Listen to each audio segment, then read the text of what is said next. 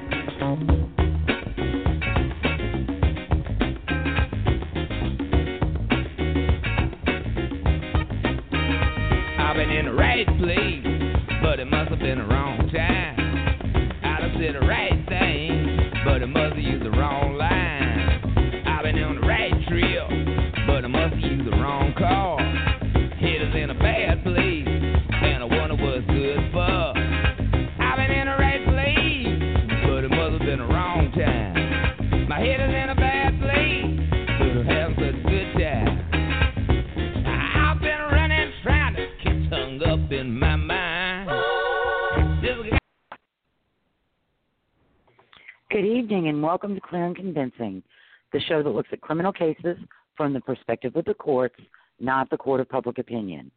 We're Lisa O'Brien, podcasting from New Orleans, Louisiana, where the Jefferson Parish Sheriff's Office is currently working to identify an elf on a shelf who met a tragic end in Metairie on Monday, December 17th, and Michael Carnahan from Little Rock, Arkansas, where you can spend Sundays with Santa at the Capitol Hotel. Thank you for joining us for episode 33 State of Wisconsin versus Steven Avery and Brendan Dassey.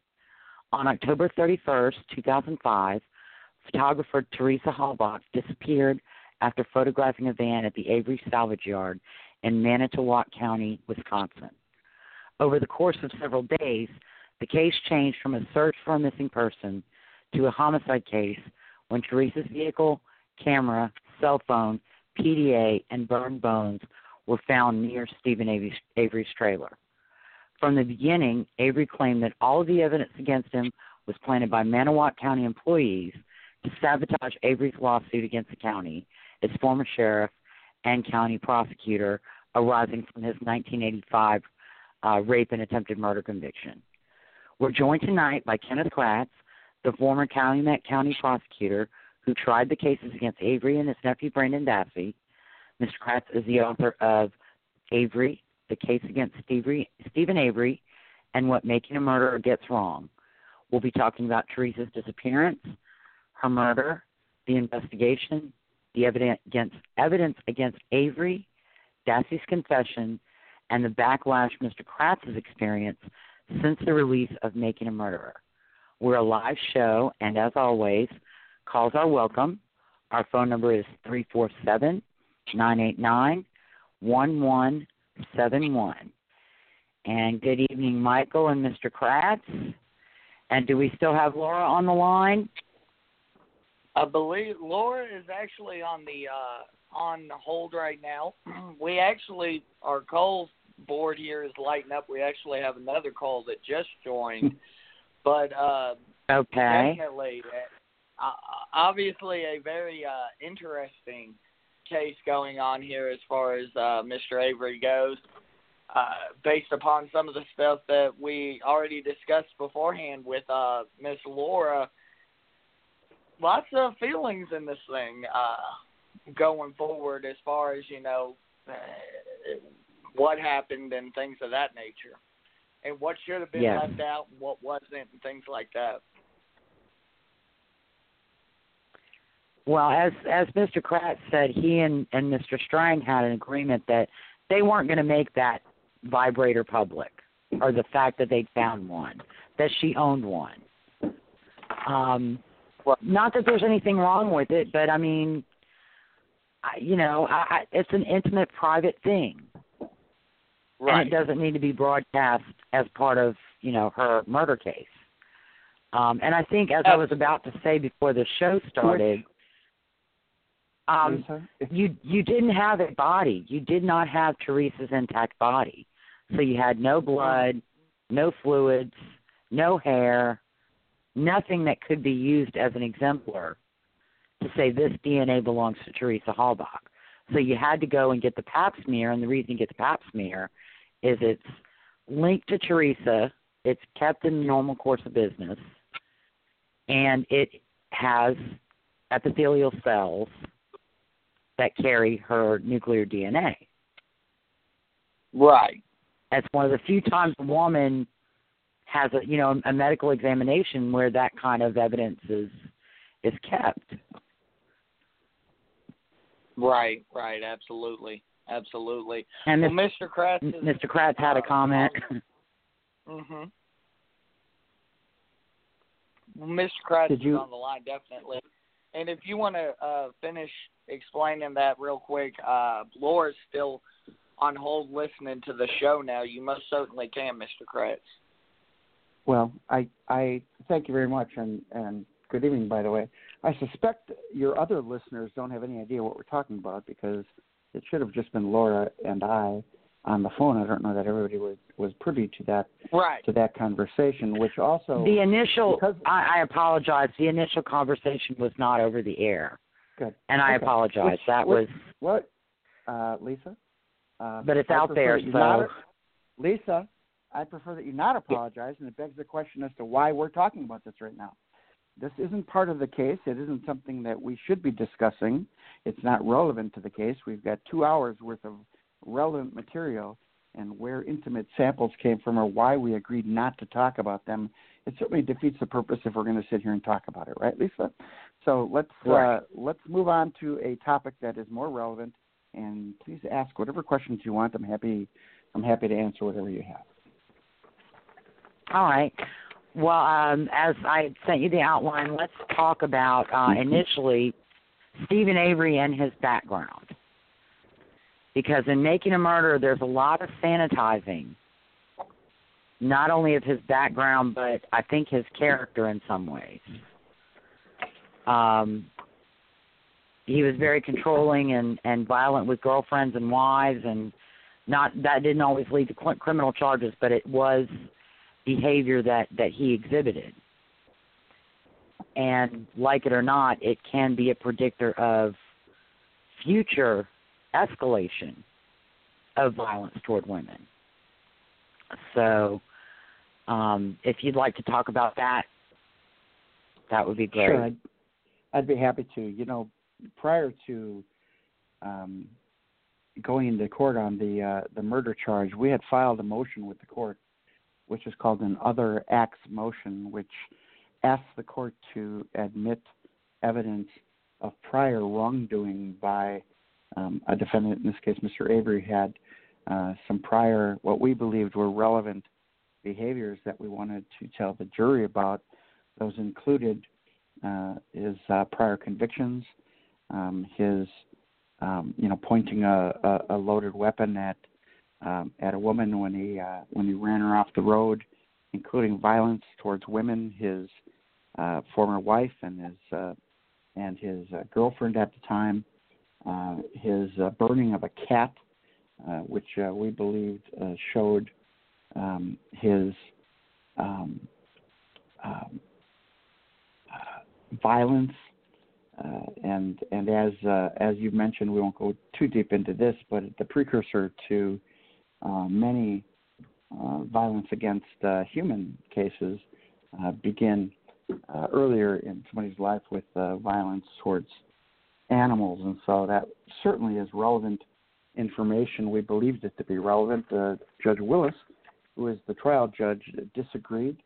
Uh, the trial court denied all nine of our other acts motions and uh, didn't allow any of that uh, other kind of of information. By other information, we're talking about Avery having uh, drawn uh, a diagram of a torture chamber that he intended to build while he was in prison for those 18 years. He had told other inmates that he intended to abduct and to rape and torture and kill young women. And so uh, when he actually did that, uh, the fact that he announced those plans several years earlier in the Wisconsin prison system seemed very relevant uh, to uh, to the state. But again, the uh, the court did not let that in.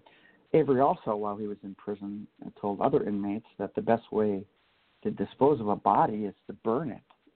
And we believed that that was relevant under the circumstances, and that wasn't allowed into evidence. And so the kind of of uh, extraneous or uh, or outside information uh, about uh, about Mr. Avery was uh, pretty much kept from the juror. Uh, I understand that ruling. I understand why courts tend to do that. They want a decision of a jury based upon the evidence that's presented, the relevant evidence on the case that they're being charged with, and of course, there's a risk of uh, bringing up prior information and and prejudicing a jury, or at least having uh, a jury uh, give undue weight to uh, those other kinds of, uh, of behaviors that really uh, don't talk about what happened on the 31st of October 2005. And so the court kept us very focused on what it was that we were to present, and that the jury then uh, decided the case really on um, on, on very relevant and, and only uh, evidence that uh, that was associated with this crime. You know, Steven Avery is not a uh, a Boy Scout.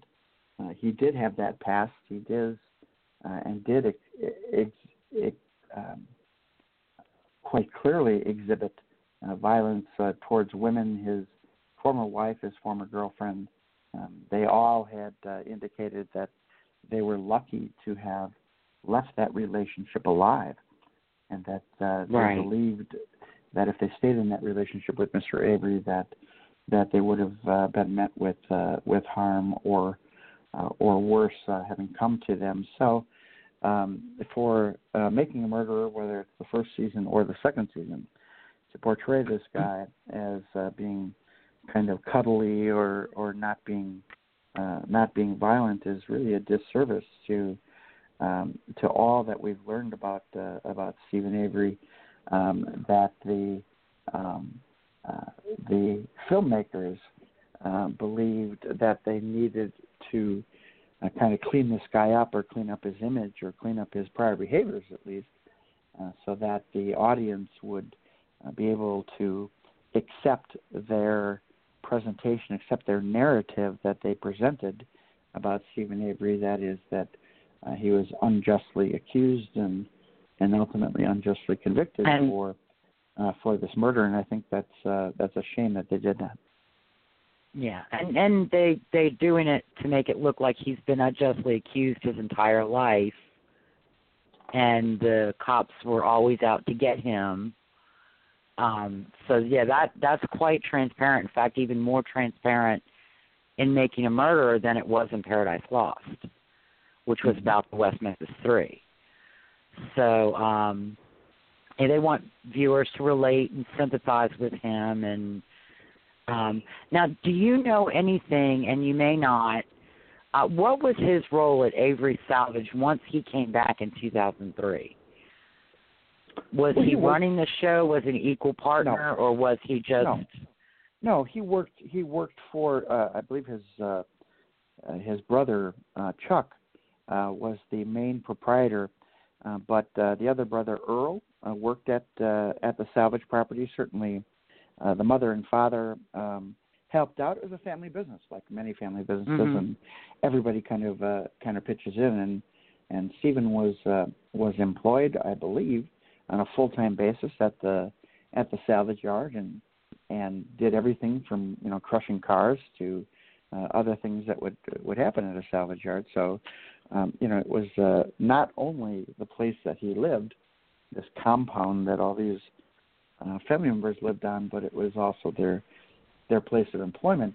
What you also have to realize, Lisa, is that this was a uh, an active, uh, you know, open business uh, all of the time, and so when I get asked questions like, "Why didn't Avery crush the car that uh, uh, that they had uh, uh, found earlier? That it would have been easy to just uh, have crushed it, and not all this evidence would have been found." And that's true, uh, except when you realize that uh, Steven didn't have an opportunity uh, to crush uh, the car until Saturday, the fifth of November, 2005. Uh, he and other family members had gone up north to a family cottage, and he was scheduled Mhm. to return the afternoon of, of Saturday.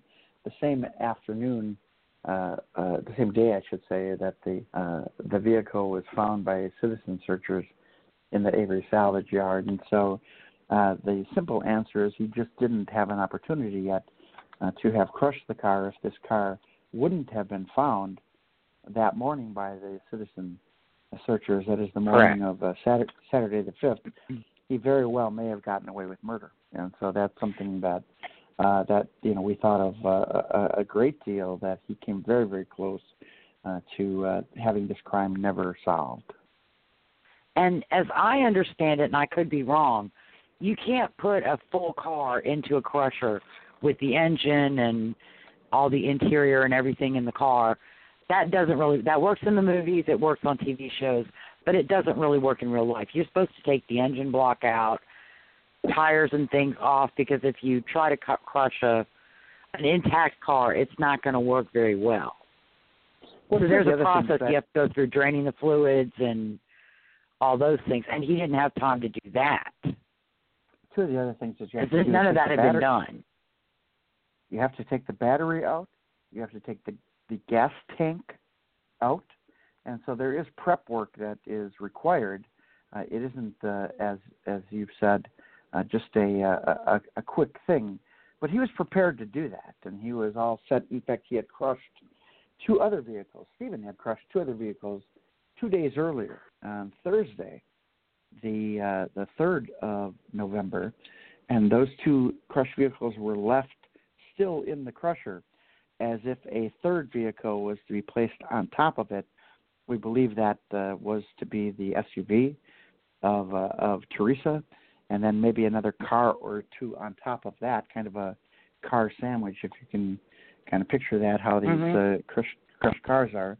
And if uh, Teresa's SUV was in the middle of several other crushed cars, uh, it may very well have been removed from that property without law enforcement ever having been the wiser. And so that's why I mentioned that it was such a uh, a fortunate event um, that uh, Teresa's SUV was found at about 10:30 on Saturday morning, the 5th of November. Correct. And then on Brendan Dassey's background, I mean, there's not a whole lot. He was born while Avery was in prison. That's correct.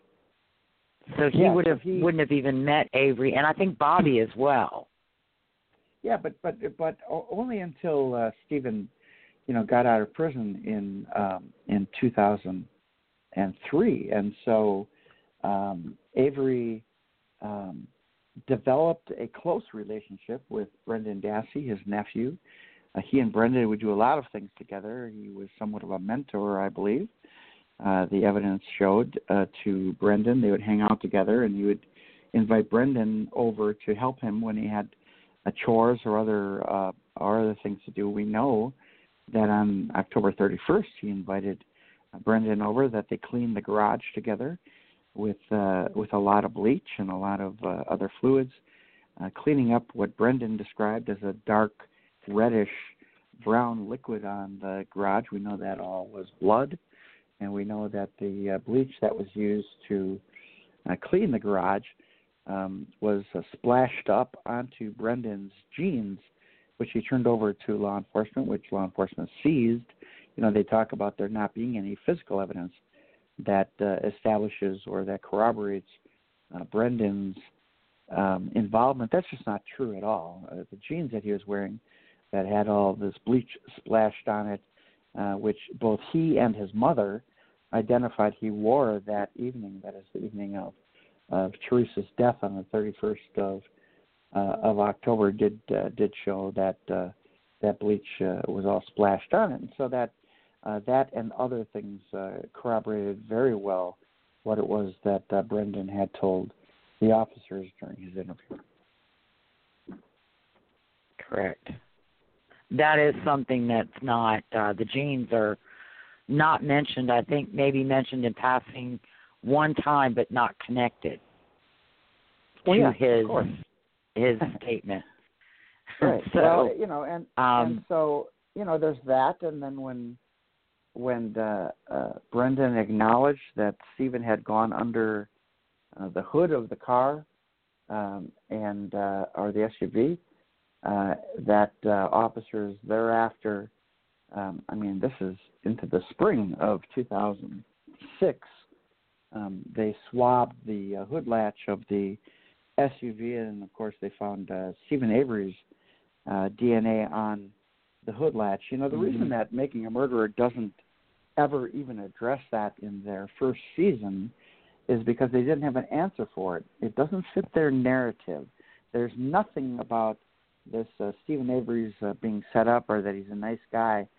Uh, there's no way to explain how his DNA got underneath a car hood. Again, you can only get to that hood latch if you're on the inside of the SUV and you pop the trunk uh, with the Mm. uh, the latch release, and thereafter you have to reach up underneath uh, the trunk, uh, or excuse me, the hood uh, to uh, to get to that hood latch. And so the fact that Avery's DNA is on that hood latch, since it couldn't have been planted from the outside, it isn't something that you can. Um, uh, you know that you can just walk by a vehicle and plant. You have to manipulate and open up the uh, the hood, and and and thereafter the uh, the DNA is is deposited. So it didn't fit the narrative of uh, Miss Ricciardi and Demos when they uh, when they made the first uh, season of Making a Murderer. They only mentioned it in the second season because it had gotten so much criticism, and of course uh, Attorney Zellner uh, makes up some has come up with um, a yeah has come up with an explanation. about yeah, uh, yeah about it's just too much. Mark guess. Wiegert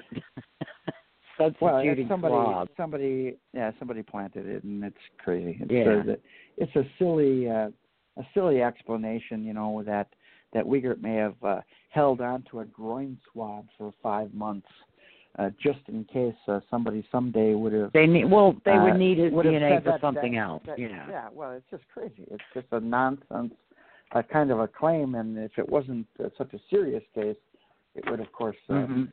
be be laughable. It isn't something that uh, cops grab swabs and hang on to them for for months, especially non-Manitowoc County police officers. At least if the defense attorneys were to be believed, Right.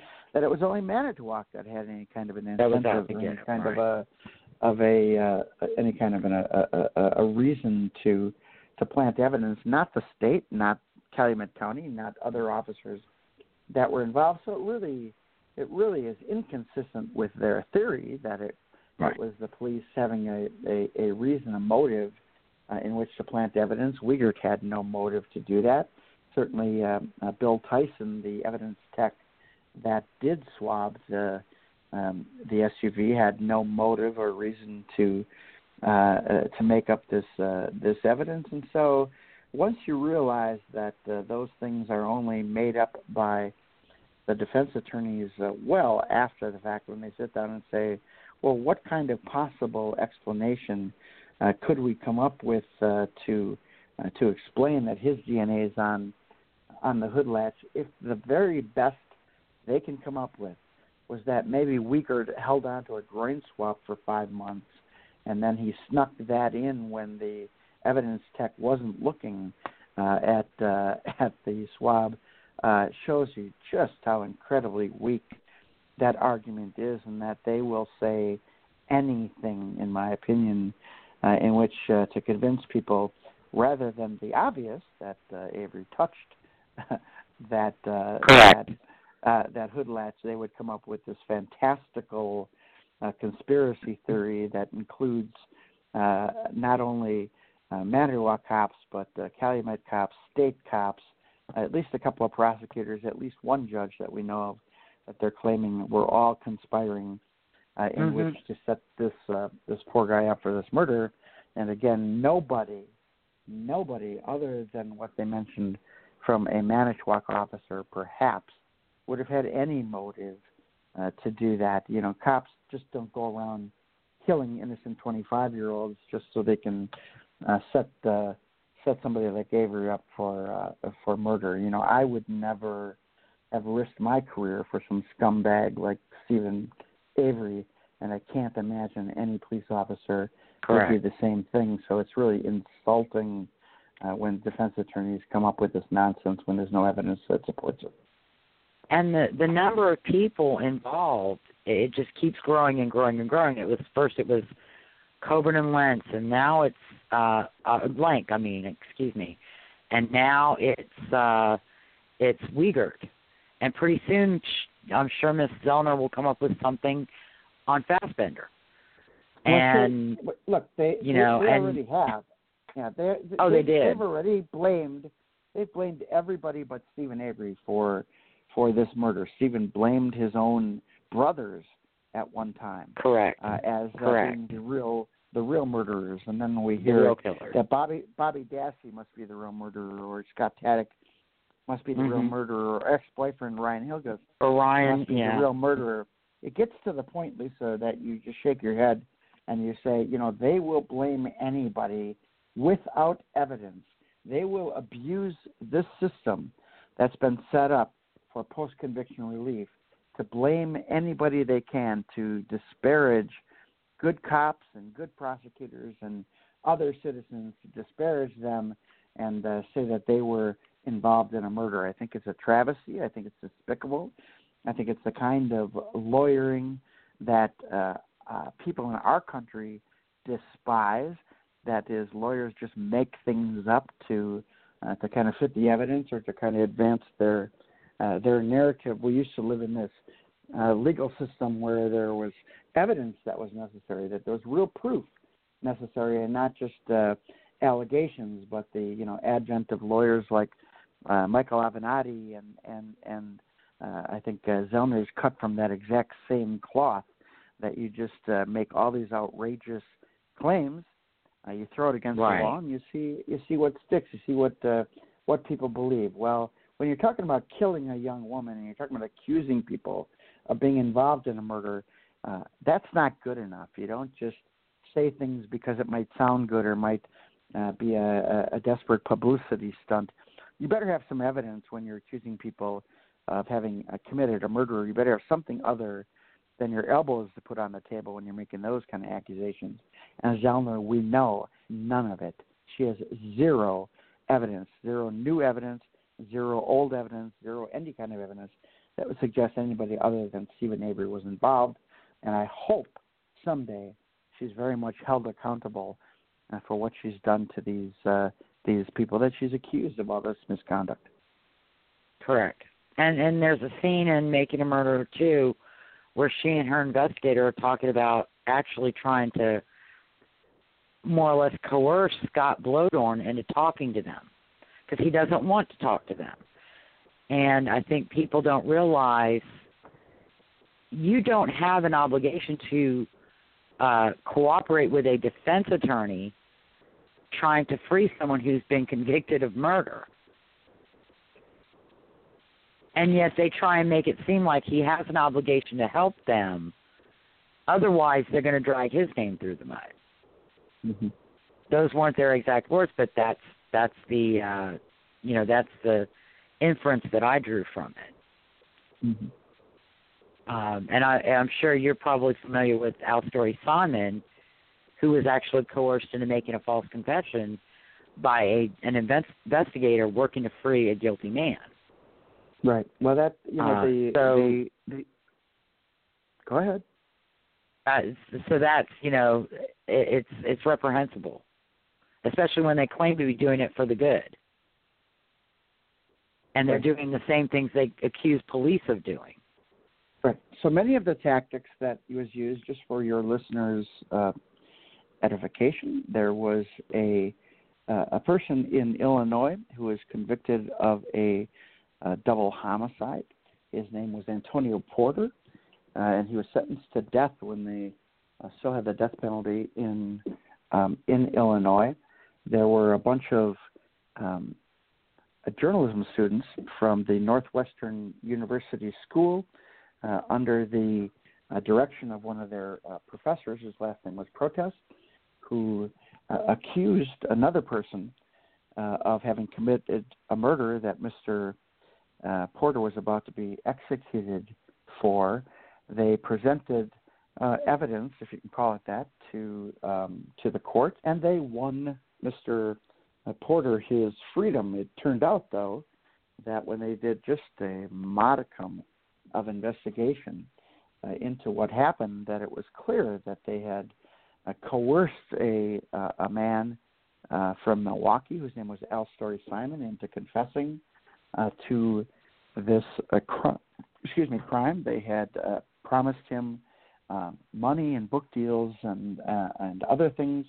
They had encouraged Alstory Simon's um, ex-wife uh, to have uh, said that she knew that he was uh, involved in the case. They got an actor to pretend on a videotape that he had witnessed Alstory Simon uh, do this, and they used this fake interview and showed that to Alstory Simon, and uh, in order to coerce him into uh, into making these statements. And all this is chronicled in a a documentary which is called A Murder in the Park. It's on Netflix. It's something that I would encourage your listeners to watch. It it it introduces, I think, the first time that I've seen it, this uh, this concept of innocence fraud. Uh, that is uh, when uh, defense attorneys or innocence projects or uh, or or anybody kind of on that side of the aisle, uh, when they get together evidence, true or not, uh, and they present it uh, to uh, a magistrate, uh, don't tell them all of uh, the things that you had found, but just uh, present the cherry pick, if you will, present those things that might comment or or or bring doubt to a a conviction. You know, Governor Ryan at the time, and and just completing the Alstory Simon case before he even reviewed any of the evidence or before the uh the DA's office even got a chance to refute any of this. Uh, Governor Ryan uh, signed Mr. Porter's uh, clemency. Uh, he uh, commuted his death sentence. In fact, it was the case that uh, Governor Ryan used to abolish the death penalty altogether in Illinois, mm-hmm. citing that if if they could get this wrong, uh, then they could get any of their cases wrong. Well, what we know now is that these um, that these students, whether they were acting in good faith or not, uh, did provide false information, knowingly false information to uh, to get uh, Mr. Porter uh, his uh, his commutation of a sentence and his uh, off death row and eventually his clemency. He was released mm-hmm. altogether, uh, and uh, and you know cases like that are are so so difficult for the justice system to uh, to keep track of uh, because you know after a case is over, uh, there aren't the original prosecutors anymore. There aren't uh, people that know the evidence, uh, you know, inside and out, uh, as you would need to do to uh, to refute some of these kind of things that are that are brought up. And so the opportunity that, uh, uh, in this case, uh, uh, some students had uh, to misrepresent uh, the facts to a court and to get uh, get this man uh, uh, uh, exonerated was uh, was just you know too easy it was too easy to yeah. go into court and to and to only present uh, some uh, some deceptive facts and, and get this guy released. At the very least, governors or others that are asked to act on these cases have to do so not just upon media accounts or or not just upon um, you know uh, the public kind of clamoring for it. Uh, they have to make sure that investigations uh, are looked into, that these things are done correctly, you know, these uh, these convictions, a great deal of of time and energy is put into building those cases and to presenting them to a jury. And it, uh, as I mentioned, it's such a disservice to uh, to the families of the victims and to the whole justice system, really. If uh, something as easy as a stroke of a pen uh, by some uh, uh, you know leaning governor or, or somebody who who simply wants to uh, uh, uh, cure a perceived uh, wrong that's done, you know, it's it's more likely than not uh, that more harm is going to be done under those circumstances than um, than actually, uh, you know, in the courts or or things like that. So uh, I am yeah. very very skeptic, skeptical about uh, the use of clemency or the use of uh, executive pardons uh, to uh, to solve these because uh, just like we've seen in the uh, the Anthony Porter uh, or Antonio Porter case, um, these things are done uh, more often uh, without a search for the truth, but simply advocating for one side or another. In this case, advocating for uh, the person who's on death row, and and uh, too often, I think uh, uh, political um, uh, considerations or uh, or something other than legal considerations are used to um, to um, achieve these uh, these uh, pardons or these executive clemency uh, cases, and I think it's a, high time that this whole concept of innocence fraud be looked at on a, a larger scale.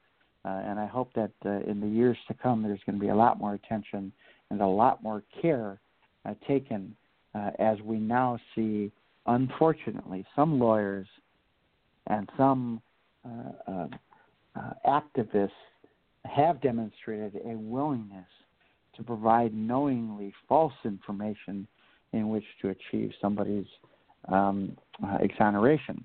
Uh, I don't. Uh, I don't have any qualms at all saying that's exactly what Kathleen Zellner appears to be doing.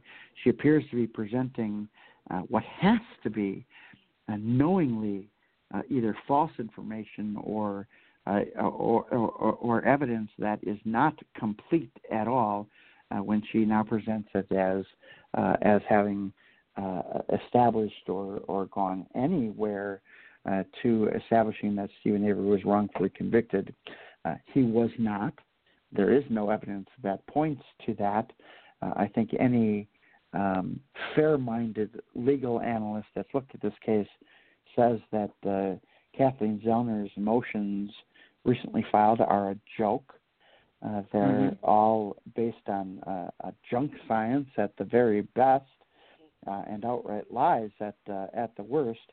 And as I and mentioned speculation in, in, your show, well, as I mentioned, is uh, it's high time that attorneys like Kathleen Zellner be held accountable for these kind of outrageous claims that they're that they're made, and that when they're unsuccessful and they're just kind of allowed to kind of traipse off into the into the wilderness and nobody calls them on it, uh, it's not going to happen in this case. Uh, yeah. What's going to happen is that uh, her claims are going to be analyzed. There's too many people watching. There's too many people that know the facts now for her to get away with this, and I don't think uh, we've heard uh, uh, the end uh, of the criticisms uh, that justly were will come down on Kathleen Zellner. Yeah. Hopefully, your mouth to God's ear. I mean, some of it is unethical, at least in my opinion, and that's I, I wish there was more that could be done with, you know, Illinois bar.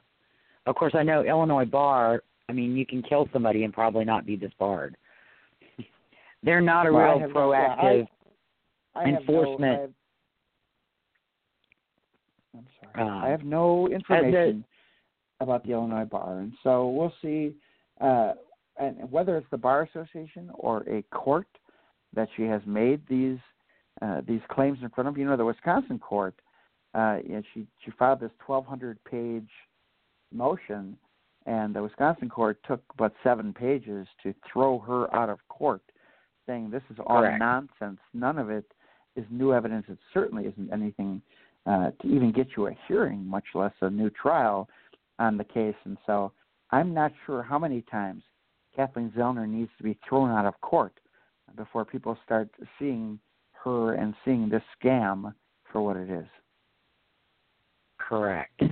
Um, and you know another topic that I wanted to cover with you when you talk about people being held accountable with making a making a murderer and making a murderer too, there are people who are being held accountable and harassed and threatened, including yourself, for things you didn't even do because of the perception that making a murder gives of you and Sergeant Colborn, Lieutenant Lenk, mm-hmm. Mr. Fassbender, Mr. Wiegert.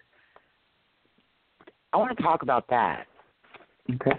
Well, what Making a Murderer uh, did is is they cast villains, and they they uh, they made a editorial decision to cast myself as a villain. They blame me, even in the second uh, series.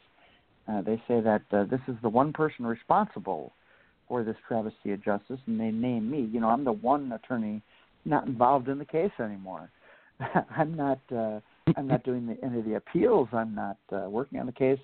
Uh, two of the prosecutors that w- did work on the original case are still involved uh, heavily in in the case. Uh, uh, uh, Mr. Strang and Buting are being criticized by Attorney Zellner now as being so incompetent, such incompetent Mm-hmm. defense attorneys that they didn't even provide the lowest level of assistance. You know, they were paid apparently two hundred and forty thousand dollars by Mr. Avery, and Attorney Zellner is claiming uh, that they didn't even do as good a job as a you know a public defender or a um, uh, uh, or another lawyer who wasn't getting that kind of a paycheck uh, would have done. That, of course, is nonsense. These were two of the best defense attorneys in Wisconsin. They remain two of the best defense attorneys in Wisconsin. They have been applauded and hailed by all kinds of legal experts on the job that they did in this case. And for Attorney Zellner then to say, you know, you were so incompetent uh, that you didn't even pro- provide this man a, a, a, a, a, a competent defense uh, for his his case, I think I think shows you the extent to which uh, this attorney will go uh, to blame everybody but her client. They've Mhm. uh, blamed everybody for the offense, and now they're blaming all the lawyers. Uh, they blame the prosecutor. They blame the judge. They, you know, it's it's it's laughable uh, that they'll throw everybody under the bus rather than look at the uncontroverted physical evidence. When they look at things like uh, uh, Teresa's uh, phone and camera and PDA having been burned by Steven Avery in his own burn barrel, that's never mentioned once in Making a Murderer 1, never mentioned once in Making a Murderer 2, still Mhm. not mentioned by Zellner, still has no explanation. If all of these other people uh, set this up, how was it that Teresa's phone and camera are burned in Steven's own burn barrel when he was the person observed by two witnesses on the 31st of October burning in that very own burn barrel? How do you explain her camera and her PDA and her phone ending up burned in that burn barrel? Because they don't have an explanation for that, Lisa, what they do is they Correct. just ignore it. They hope that uh, that the audience won't know those facts. They won't realize that they have been uh, uh, uh, denied seeing one of the most important pieces of physical evidence that uh, points to Steven Avery's guilt. So what they choose to do is simply hide that from the audience. When you realize that they are willing to hide that kind of evidence from the audience, anybody who watches, any of the purported 40 million people who watch this should be really, really angry. Not at the cops or not at the lawyers, but they should be really angry at these filmmakers for having fooled them. You know, it's easier, much, much easier to fool somebody than to convince them that they've been fooled. And so what's happening Right. in this case is uh, maybe 40 million people have been fooled, uh, and I'm trying to convince all these people that they've been fooled. I provide trial transcripts and, and solid evidence and and things that are uncontroverted in which to do it. Yet, still, millions and millions of people would rather believe that uh, all this evidence was planted or that uh, uh, uh, law enforcement conspired against this guy uh, to get him to uh, to be convicted of murder, uh, when in fact there's all this evidence that points to it. And so, uh, it may go down as the most deceptively edited uh, piece of entertainment in in history, at least those that call themselves documentaries. Uh, it is so deceptively uh, presented as to have almost no um, reality to what was presented to the jury in these cases. You know, many of the Mhm. the media folks that sat through the original trial said when they watched Making a Murderer, they thought they were looking at a different case.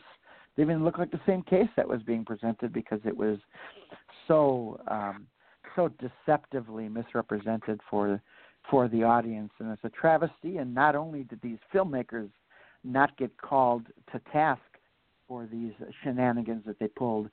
But they were given four Emmy awards uh, for having uh, created this, including one for what's called creative editing, which I think is the uh, the biggest insult to injury that you could uh, that you could uh, present. Why isn't the documentary film industry itself screaming foul? Why aren't they saying you can't lie to people? You can't present evidence that's simply made up out of whole cloth. Uh, yet they seem to protect their own. They don't want to call out these filmmakers for whatever reason. Uh, they simply want to allow this kind of uh, this kind of nonsense to uh, uh, to uh, to be skated through as a documentary. And and, and again, I, I'm hoping before this whole process is completed that it will be the filmmakers and will be those that uh, involve themselves in the creation of this farce uh, to be accountable for all of the innocent lives that uh, they've now uh, destroyed. And, and I lost a law firm in the process. Uh, Andy Colborn lost his good reputation. Uh, Jim Lenk lost uh, his reputation. Uh, the Halbach family has uh, been forced to relive uh, these uh, these nightmares, uh, all under this, the uh, the guise of entertainment, all under uh, this uh, this uh, this duo, this filmmaking duo uh, that was uh, uh, film students at the time that they uh, set out to, to start this process. And after 10 years uh, of deceptive editing, they finally uh, put together this project that makes it look like uh, like this poor man was uh, was wrongfully convicted. That we know now uh, is not true. And I'm telling you what, Lisa, there's a lot of people that are owed some very big apologies by these filmmakers, and I would say by Netflix and the entire documentary film industry for having allowed or having condoned or having sanctioned uh, this kind of, of of documentary filmmaking where outright lies are told to the audience in which to get across their narrative. I think it's a shame, and I hope again eventually all this truth does come out. And I I've seen other documentaries that are, you know, Werner Herzog is very open. He says I don't believe in the death penalty, and so his documentaries about those issues and criminal justice issues are you know what you're getting into. But he at least does make an effort to be somewhat objective because he does give both sides equal right. well, time. transparent at the at the very least, yeah. And You doesn't editorialize. Tell, yeah, well, you shouldn't tell them. You shouldn't tell the audience whether it's whether it is explicitly or even implicitly that what you're watching really happened. You know, how do you do that, Lisa? Mhm. How do you how do you put a, a how do you splice together trial testimony that never happened in real life Oh no. and tell no. and tell the audience that this stuff happened? How do you do that with a clear conscience? right. And then and then when you're called on it, you just say, well, you know, it's just entertainment. That's what we get to do. Well, that's a bunch of crap. You don't get to do that. Yeah. You don't get to you don't get to lie about innocent cops and prosecutors and citizens uh, just to advance your story. That doesn't work out. There's consequences Correct. for that kind of behavior, and uh, again, eventually we'll see what those consequences are. And I, I think there are a lot of activists, and there there seem to be more and more for whom the ends justify the means. Right. Well, that was certainly the Al Story Simon case. You know, with uh, with Mr. Porter, uh, the, Mhm. the the ends there were to abolish the death penalty. That was their stated intent was to go after death penalty cases, and they they hit the jackpot with uh, with Porter's case um, in getting the entire uh, uh, you know uh, sentence of of death penalty uh, uh, abolished Correct. by this governor uh, after having presented uh, what was uh, uh, deceptive and, in fact, uh, possibly knowingly false information uh, in order to achieve that end. Uh, I think it's clear that uh, that these activists will adopt that anything goes attitude. Um, I think Zellner said, "I'll never stop. I'll do anything to uh, to get this guy exonerated." So when an attorney tells you, "I'll do anything," to achieve this end, you better look very, very closely at what it is that they're they're telling you they want you to believe. Correct. So, all right. Well, let's um, uh, since we're discussing the the making of murder and some of the allegations they've made, um, we're going to move on to Avery's 2004 civil suit, which was filed uh, a civil rights violation suit filed in federal district court by Avery against Manitowoc County, former Sheriff Kocourek, and former prosecutor Dennis Vogel, uh, alleging violation of his constitutional rights from his 1985 conviction for a rape and attempted murder that they knew or should have known he did not commit. Mm-hmm. And um, we know he was asking for $36 million, but it's probably it's pretty unlikely that he would have gotten 36 million. He probably might have gotten a couple million. Well, you could ask for whatever you want. That doesn't mean that. yeah, get, that doesn't mean you're going to get it. That's you're and going to one get of, it. I, I I read an article recently, and I don't know that much about um, you know ex- after exoneration cases, but I I understood that there weren't any awards anywhere uh, that uh, that called for anything more than a million dollars per year, even when these exorbitant awards come out.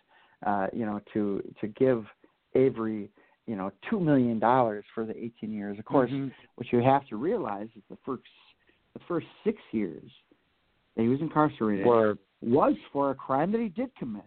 That was the endangering safety. That was the pointing the loaded firearm and running that woman off the road.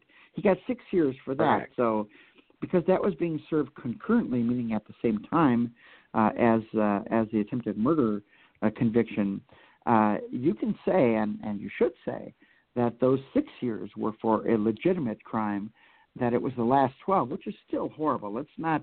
I'm not trying to uh, make excuses, but at least be honest when when you say he he spent 18 years in prison for a crime he didn't commit. Well, that wasn't true at all. The first six years six were for a crime he he did commit. So at least be honest to to the audience when you're telling them what the uh, what happened. It was for the 12 years that would have been over and above the endangering safety sentence, and Steven Avery was entitled to compensation for having his constitutional rights violated. You know what's so interesting, Lisa, is that the two cops who are being accused of wrongdoing, uh, Jim Lenk and uh, Andy Colborn, were both of the opinion that Steven Avery should recover money mm-hmm. from that lawsuit. They didn't care if Steven Avery recovered money; it wasn't their money. In fact, they both said he should recover money uh, if uh, uh, if he was wronged, and and they did that. So nothing close to this uh, uh, this this hatred conspiracy uh, that they yeah. that they wanted to uh, impart from uh, from Colborn and Lenk onto onto Avery. None of that happened. They got along just fine with the Avery family. They had used the Avery salvage yard to buy parts in in the past. Uh, they had used their wrecking service. You know, they had worked with the Averys. They knew them uh, uh, very well, and it wasn't something that they uh, at all were trying to uh, to set up one of those family members. There was no reason uh, to do that. In fact, their first opinion was that Steven Avery's not involved in this crime. Andy Colborn told that to other investigators that they believed that when they were looking at Steven Avery and maybe involved in this crime, that Steven, uh, in his opinion, was not involved. That they should be looking at some other people uh, for the commission of this crime. That tells you all you need to know about the real attitude of of Andy Colborn, and that he did not set out uh, to do anything even close to trying to set this guy up for murder. Correct. And I think it's also important to point out neither Mr. Colborn or Mr. Lenk were even employed in Manitowoc County in 1985. Right. They were uh, Mr. Colborn was in the Air Force, and Mr. Lenk was was in Detroit. In a police officer in Detroit. They weren't even. Uh, uh, yeah, they weren't even even involved, much less, um, you know, that they wanted to to try to shore up that uh, that that investigation. You know, Lincoln Colborn were asked to perform evidence tech responsibilities because that's why um, that's why those two were needed uh, on the scene at the scene. In fact, there were was a mm-hmm. third officer that uh, that helped them. But the reason Colborn and Lenk were picked is because they had no connection to Steven Avery and no connection to his previous case.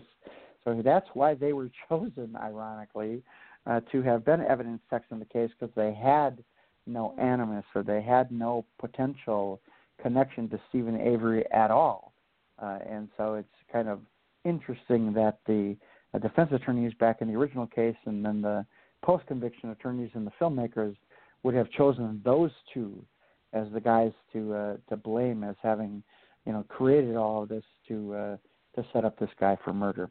Uh, it's uh, can't be further uh, from the truth. They picked the two nicest uh, and most uh, law-abiding, most honest cops uh, that they could have uh, chosen to uh, uh, to be their villains in the case, and I guess that's uh, uh, you know that's that's the whole idea of looking at these people's character beforehand. You know, Colborn or Lenk both had uh, impeccable records. They were never involved in any kind of misconduct, uh, nor was anybody else in, involved in the case. Uh, yet you would have thought that uh, this was, you know, at the at the worst, uh, a bunch of Keystone cops and uh, and and maybe even that they all conspired to uh, to set up this uh, it, this innocent man. That's just furthest furthest thing from the truth that you can find. It it's like it's like Man- Manitowoc County is KAOS from Get Smart. Yeah, well, it, that's that's kind of the impression that I got. And you made a very interesting point in your book, uh, which is excellent. Uh, no matter what side of the fence you may be on, please read Mr. Kratz's books, Avery. Uh, this is a long title, The Case Against Steven Avery and What Making a Murderer Gets Wrong. I love that you organized it into pieces of evidence, and then you mm-hmm. discussed information about each piece of evidence. That was it was. I've never seen a true crime book arranged in that way, hmm. and it made it easier to uh, get the whole picture about one piece of the puzzle. Well, I arranged than to go through the entire book. But it's almost like a, a brief. Uh, I'm, I'm sorry, you arranged it. It's it's brilliant. I arranged it so that, and in fact, I I, I mentioned in the in the first chapter, I believe that you don't have to believe anything I say. In fact, I don't want people to believe me. This isn't something where where it's Ken Kratz telling you uh, all these things. I back everything up in that book with either uh, police reports or evidence that was presented at trial, uh, uncontested facts most of the time, or at least those that could be proved uh, in a court of law. And so uh, when I present it or lay it all out by pieces of evidence and and what you're talking about is I I discuss the key, and then I discuss the bones, and then I discuss uh, the blood and, and, and other things that uh, that were found.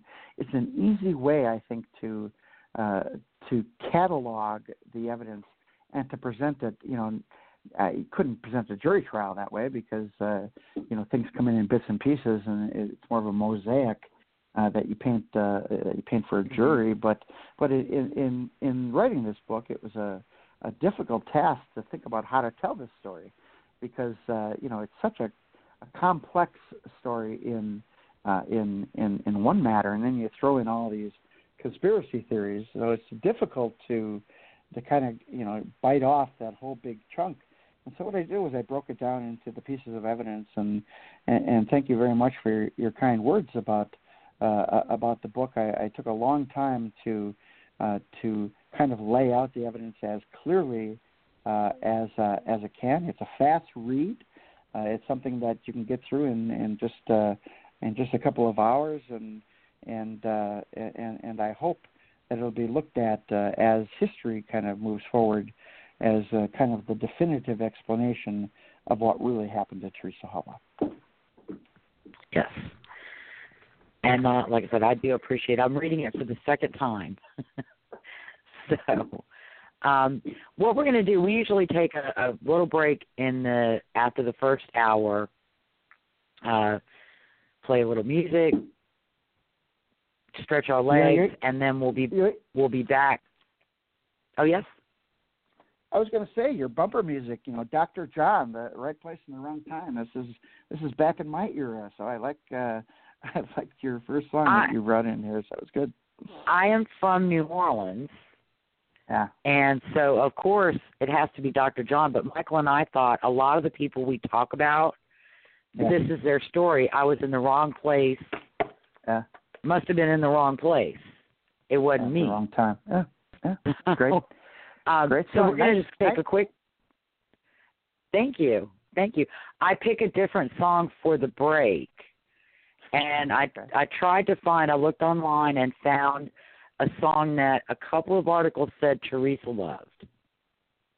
Well, talking about uh, talking about Zellner and the filmmakers, you know, Annie Lennox, "Would I Lie to You" is something that you probably should have should have put on there. But we'll uh, we'll hear whatever you got here. All right. All right, we'll be back in a in a in a few more. Just gonna take a little break.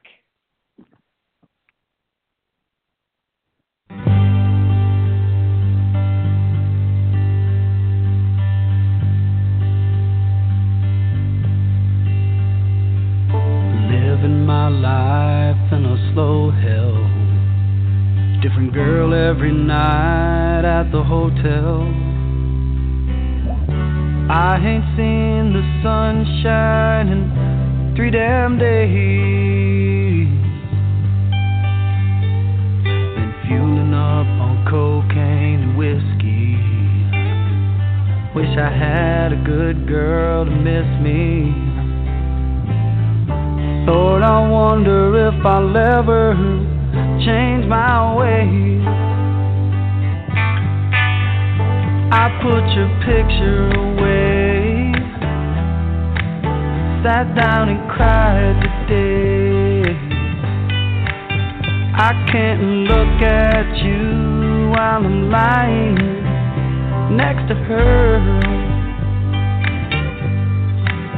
I put Are you looking for the best deals for your vaping needs and accessories? Then check out the guys at Sub Ohm Vapors. With daily specials on a wide selection of mods and juices, they will surely become your one stop shop. Ray and the guys at Sub Ohm Vapors, located at 6929 JFK Boulevard, Suite C in North Little Rock, Arkansas, want to see you. Join them on Facebook, Twitter, Instagram, but more importantly, visit the store or call 501 392 6487. Sub Ohm Vapors. Vape it like you built it.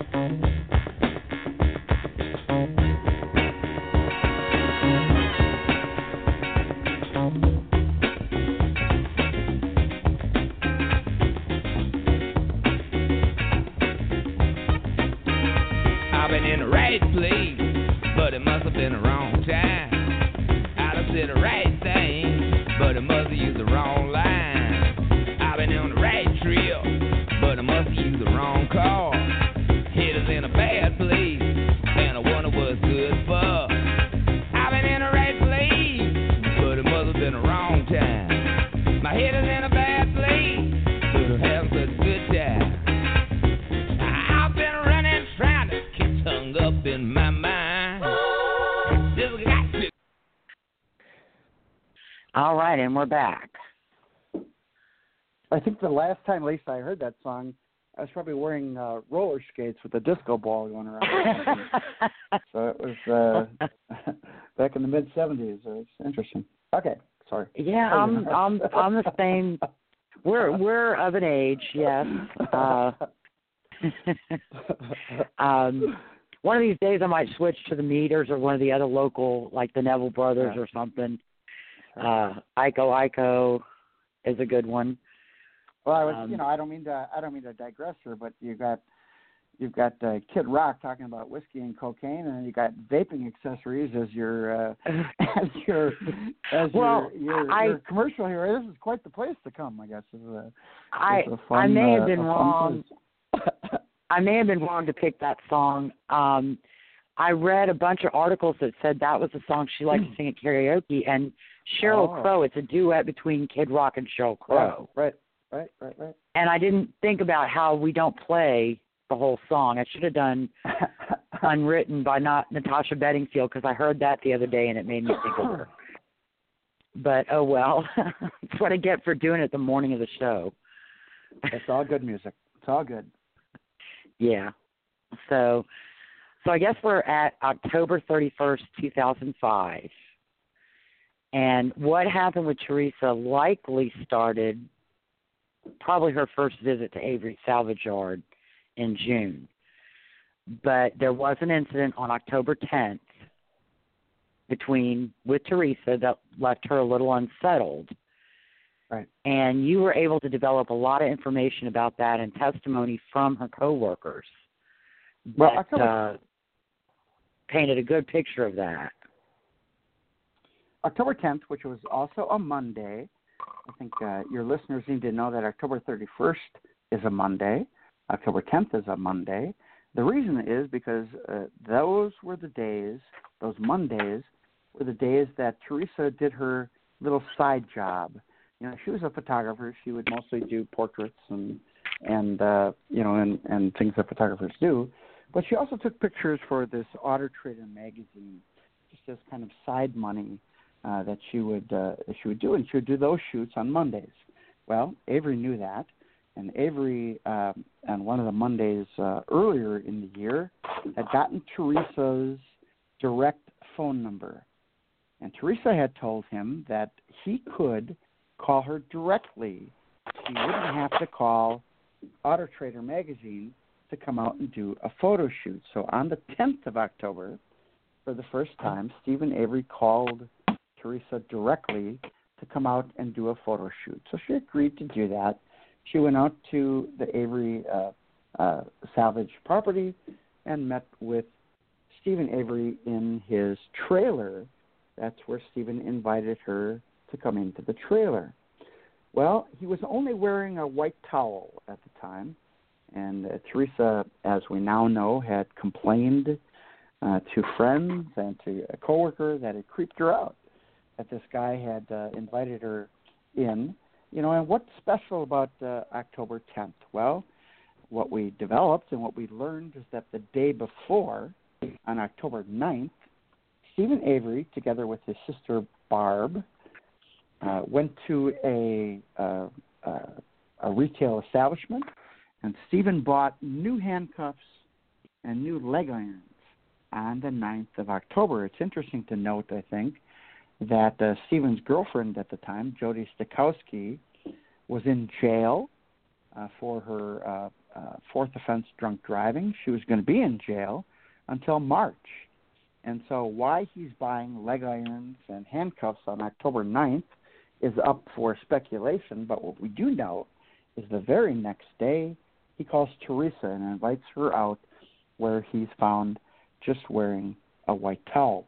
He also tells Teresa when she asks about some women whose photographs are on the wall, Steven Avery says, um, "You know, you're going to be on that wall someday." And when you think back to that, uh, you know, Lisa, that that's chilling. That's chilling kinds of uh, of statements. By the way, what happened on October 10th, uh, Judge Willis did not allow the state to present, so this evidence was not allowed uh, at the time of of the trial, although I believe it to be to be very, very relevant. You know, on the same date, October 10th, Steven Avery took a uh, a photograph of himself um, that he was uh, laying on his bed when um, when he was unclothed and when he was in a state of uh, sexual arousal.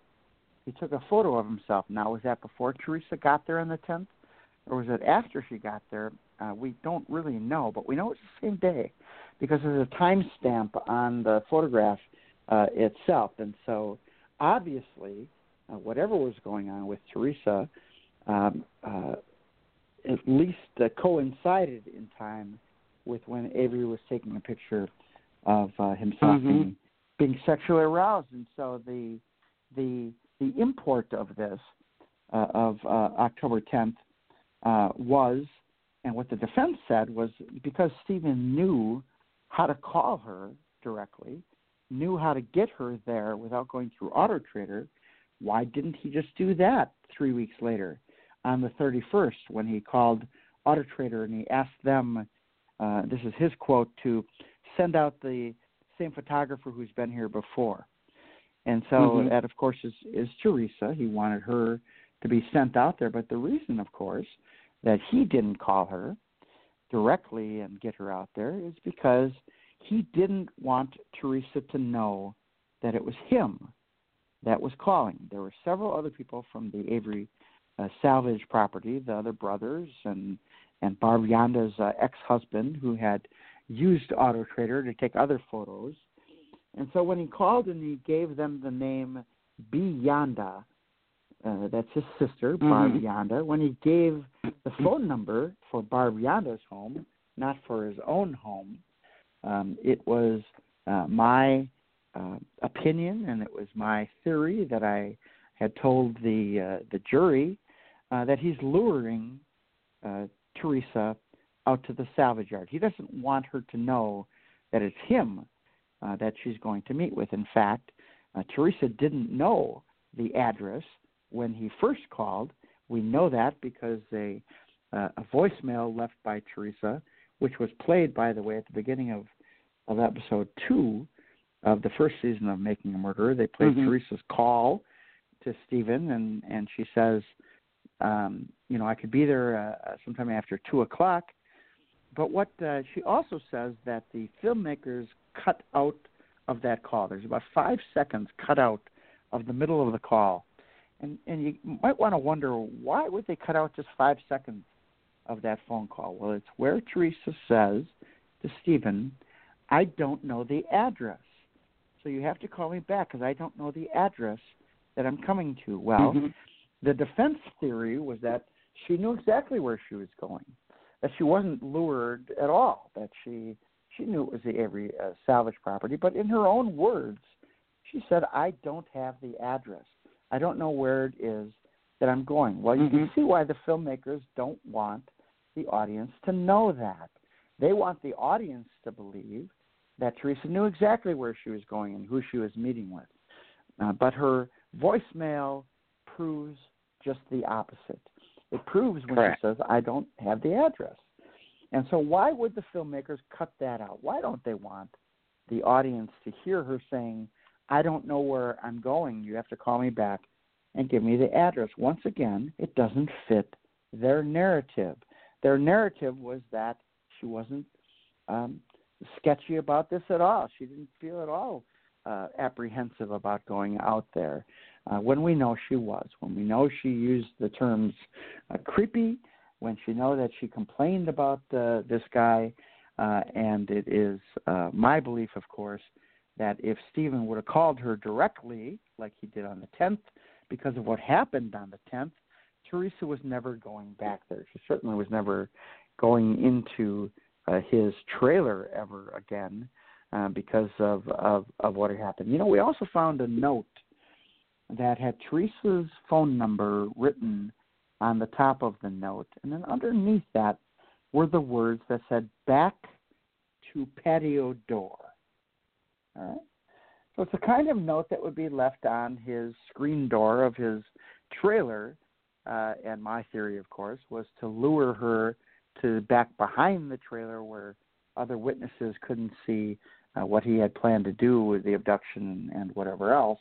Uh, that there was this note we found that said back uh, to the patio door. And so all of these little nuggets of, of evidence, of information, uh, don't become relevant uh, or don't you don't really know the relevance of them until all of the picture kind of uh, kind of comes together, and then it's pretty clear to see uh, that Steven did in fact lure this young woman out to the salvage yard, did have every intent to do exactly what he did, prepared for uh, her visit that day, uh, and then uh, abducted, um, likely raped, and certainly uh, killed her before she ever left um, uh, that salvage property. And so this wasn't a spur of the moment thing for Steven Avery. wasn't just uh, something that he thought up uh, on It was- uh, the fly. It was something that had to be planned out, detailed, uh, and so uh, Avery uh, premeditated. Uh, certainly knew he was gonna uh, was gonna abduct and and kill this woman. And like I said, uh, likely raped her um, as well. And those, of course, are uh, are statements that uh, Brendan Dassey had given uh, to investigators that both he and uh, and his uncle Steven Avery uh, raped Teresa uh, before she was killed that day. So the sad details uh, that were given by uh, by Brendan Dassey, um, you know, are kind of played out uh, once you realize what it is that Steven had planned and what it is that he was mm-hmm. able to uh, to execute his plan. And so it's a troubling scenario. It's something nobody really wants to think about uh, of of what what were the last three or four hours of this woman's life like. Uh, you know, before no. she's killed, and, and it's the kind of thing that that I don't like to think about uh, as a prosecutor. But I'm sure that uh, sitting through the evidence, sitting through all of these uh, nuggets that are are brought, uh, it's very clear what his intent was, and it must have been uh, just incredibly difficult for family and friends to have to sit and listen to uh, to all that uh, that testimony um, and uh, and think about what it was that uh, that happened to this this poor young woman. So um, once the jury uh, heard about luring him out there, they didn't have any any any problem coming to the conclusion um, that this wasn't something that was uh, just a spur of the moment. Uh, uh, that it, it was in fact planned out, and and Steven Avery, uh, as he was uh, found guilty, uh, did plan mm. the uh, the the intentional homicide of this young woman. And you know that also brings up an interesting point. Uh, Bobby Dassey's statement, first of all, Making a Murderer and Kathleen Zellner rely almost exclusively on Avery's self-serving statements. Of course, we also know he gave inconsistent statements because he told was it Earl and Fabian that she never showed up, and he called and, Auto Trader and said she never showed up. Yeah, and so this is this. How do you how do you explain that? If you're an innocent, mm-hmm. if you're an innocent Steven Avery, how is it that you told at least three people that this woman never showed up that day? Well, that was his first defense. He was going to claim that Teresa never showed up. In fact, he made a call to Teresa at about 4:35 p.m. to her cell phone. He knew she'd never answer the cell phone because he was looking at it. He was looking down on her cell phone burning in the burn mm-hmm. barrel when he made that call, uh, and and calls the phone. Uh, and later he claims that he called her to say, uh, you know, where were you? Why didn't you? Why didn't you show up? And so his defense, which originally was going to be she never showed up, changes sometime later in the day on the 3rd of November when he learns for the first time that Bobby Dassey saw her, that Bobby saw mm-hmm. her there, that for the first time he knows that there's a witness that saw her show up, that saw her take the photographs, and that was last seen walking towards Steven's trailer uh, before uh, Bobby jumped in the shower and then later went hunting. You know, when Bobby left and went hunting that day, her car was still there, uh, but she was nowhere to be found. And I think uh, uh, you know the the 15 or so minutes that it took uh, between uh, the time that uh, that she took the pictures and walked towards the trailer, and when Bobby later comes out and sees her car still there, but doesn't see her anywhere, uh, it doesn't take uh, you know very much um, um, uh, detective work to know what was happening to her time, and it's it's again it's a it's a, it's a really sad reminder of the things that were going on, and rather than uh, admit that, well, I guess I guess you know a witness saw me. I guess I'm uh, I'm going to have to plead guilty or something to this. Uh, Mm-hmm. Uh, instead, he turns it on Bobby, on his own nephew, and says, "Well, it must have been Bobby then that um, that had killed her." You know, how despicable for Steven Avery uh, not only to have um, encouraged or cajoled Brendan Dassey into raping and participating in killing and mutilating this young woman, uh, but he later then blames his other nephew, Bobby Dassey, mm-hmm. as uh, having uh, committed the murder. You know, Steven Avery is is is the kind of unrepentant uh, murderer and and kind of personality that he would have, in my opinion, kept killing uh, before uh, he was caught, and and I think uh, all of us have to be uh, very very glad that on uh, what we know to be his first murder, or what uh, I believe anyway, was uh, his first murder, uh, that uh, he was caught so that he couldn't commit uh, any other uh, any other violence against women. And so, um, you know, I, I I always hope and I always look for a silver lining uh, in uh, in some of these cases, and as uh, as wonderful as uh, as as as Teresa was, and and uh, and as senseless as this murder uh, may have uh, may have appeared, uh, in the long run, uh, she left evidence. She left evidence Mhm. for the cops and for the jury uh, to to understand. You know, she told the jury, "I was here." She told the jury, "This is what happened to me. This is how I was killed. This is who killed me." And so Correct. she did her very best, even even um, uh, you know even because of her murder, she did the very best that she could to leave clues for the jury, and the juries used those clues and and and determined you know how we sh- she was killed, determined who killed her, and then uh, held responsible those uh, two individuals um, that participated. And so, um, you know, I I I think those things aren't by accident. I think uh, everything happens for a reason, uh, and I think uh, uh, very much those clues were left uh, so that Mhm. uh, Steven Avery could be held uh, accountable for these crimes that he committed. Now we know, though, unfortunately, that there weren't, there wasn't any evidence found.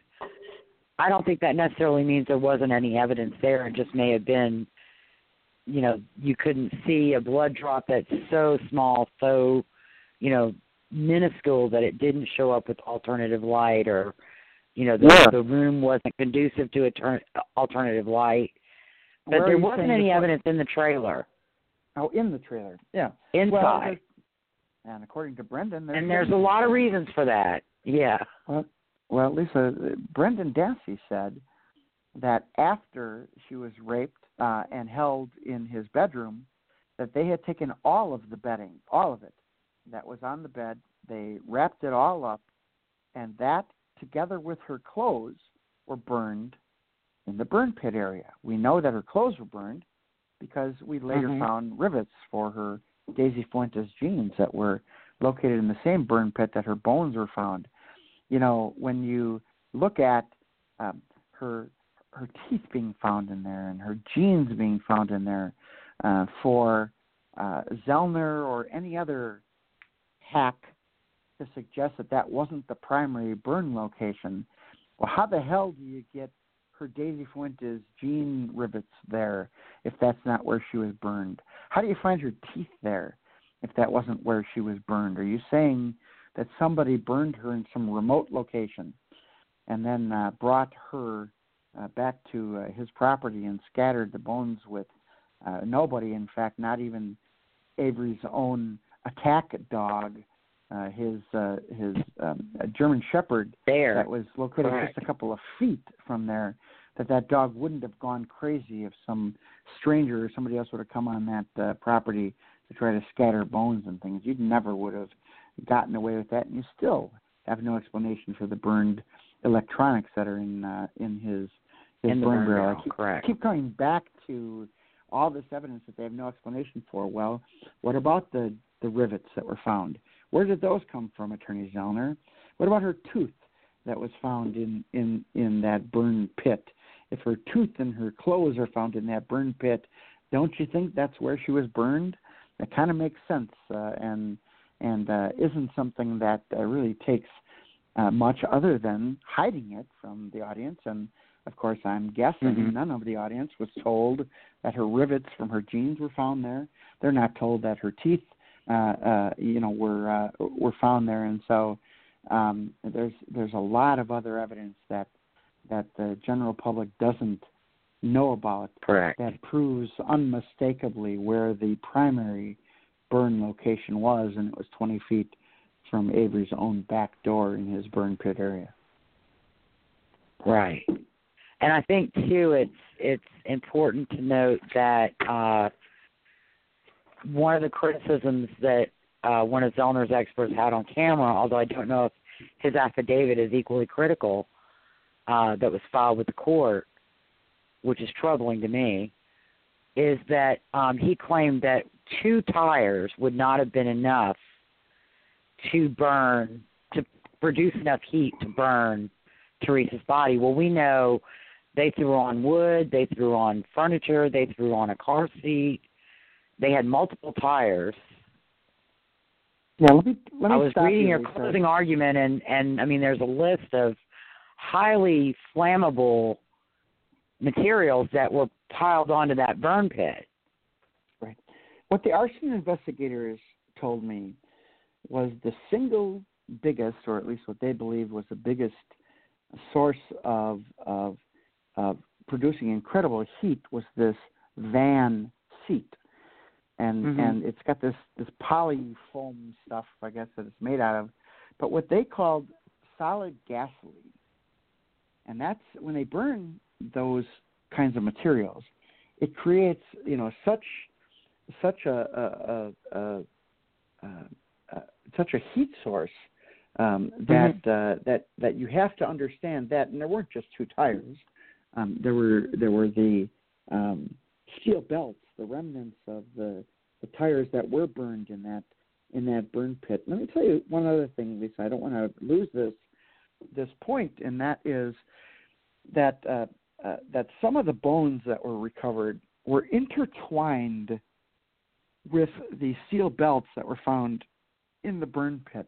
What that means is that these little pieces of bone that were so brittle that would have disintegrated if you have touched it, if you have grabbed it, were found intertwined in these steel belts, proving that the bones and the steel belt, the radial tires, all burned at the same time. That's the only way that you could get those bones intertwined into the uh, into the um, uh, the condition that they were found in uh, in those in those steel belts. Just another fact, another undisputed Mhm. fact that shows that this was the primary burn location. That the bones were intertwined in the steel belts that were found there. You can't do that burning it in some remote location and then transporting those things. What and then transporting it. take, take take a little piece of bone and try to and try to intertwine it into the into the steel belts. Well, who would do that? I just think about uh, if you were to plant evidence, which which I'm hoping you wouldn't, but if you would, um, you wouldn't do it like that. In fact, you wouldn't burn her at all. You would probably deposit Teresa's body unburned because she's got to be In the found. trailer. In Well, his bed, gonna- in the trailer, handcuffed. You're gonna, well, put her on the put her on the on the the doorstep, uh, you know, and and don't hide her car. You know, you've got to have her Right. car found if you're going to plant the evidence. You don't want to you don't want to conceal it or or um or camouflage it. That's somebody that doesn't Mhm. want the vehicle found. Well, if you're planting evidence, you need that evidence found. You need it to be found as Teresa Halbach. You don't, you know, we had a, a, a forensic anthropologist, one of the best in the in the world, who took a very long time to identify these remains as being that of Teresa Halbach. Well, how do you expect some layperson who's planting the bones then uh, to have known that this was Teresa Halbach? You couldn't have known that uh, unless uh, Mhm. unless she was burned right there at that location. And so that's that's clearly what happened. It's all of these things that are contrary to what uh, you would have expected if somebody was really trying to uh, to plant evidence. They would have planted much more identifiable, much more obvious evidence to um, uh, to convict this guy of uh, of murder, uh, rather than trying to hide all of this evidence, which is which is how it was that uh, that we all found it to be. So Right. it's not consistent at all with planting. It's very consistent with a murderer who's trying to hide evidence from the police. Correct, because consciousness of guilt. And these are all actions that go toward consciousness of guilt. Hiding the vehicle, camouflaging it so that it's not seen from the air, so that it's probably going to be hard to pick out from somebody just cursory giving a cursory look toward that area. Right. Let me tell Um, you this, Lisa. The only reason you burn a body is to It's to try to hide it. who it is. Is you're trying to Mhm. hide the identity of the person that you burned. That's why you Correct. burn them. And so, uh, and so the only Correct. person that wants And- to hide the identity is the killer. It's not. Uh, You know, it's not. You know. Go ahead. and that's also that's also destroying any evidence that would have corroborated rape, would have told you how she was murdered, when she was murdered, because there's nothing left to, uh, you know, you have those beveled edges on the two bone fragments that say, okay, well, we know she was shot in the head, but she may have been shot in other parts of her body that there was no uh, Well, there was, was. no bone. And right, she was, was. yeah. There was no bone Right. to No, tell you that there was a no. gunshot in the ribs or No, the bullet that Um, was right. The bullet that was found, item FL, uh, was a, a shot that went through Teresa's body, but not through two layers of skull. It wouldn't have been uh, found in any pristine condition like it was. So, Attorney Zellner, trying to convince uh, you know her audience in Making a Murderer 2 Mhm. that it was the state's theory that the bone that was recovered had gone through Teresa's skull is a bunch of nonsense. We felt just the opposite. That was that was evidence that was a bullet that had gone through soft tissue that was recovered in almost a pristine uh, uh, um, way behind a compressor in uh, in the garage. It was not never argued to be, never never told the jury or even hinted to the jury that that was uh, uh, uh, evidence of, of of the gunshots to the head.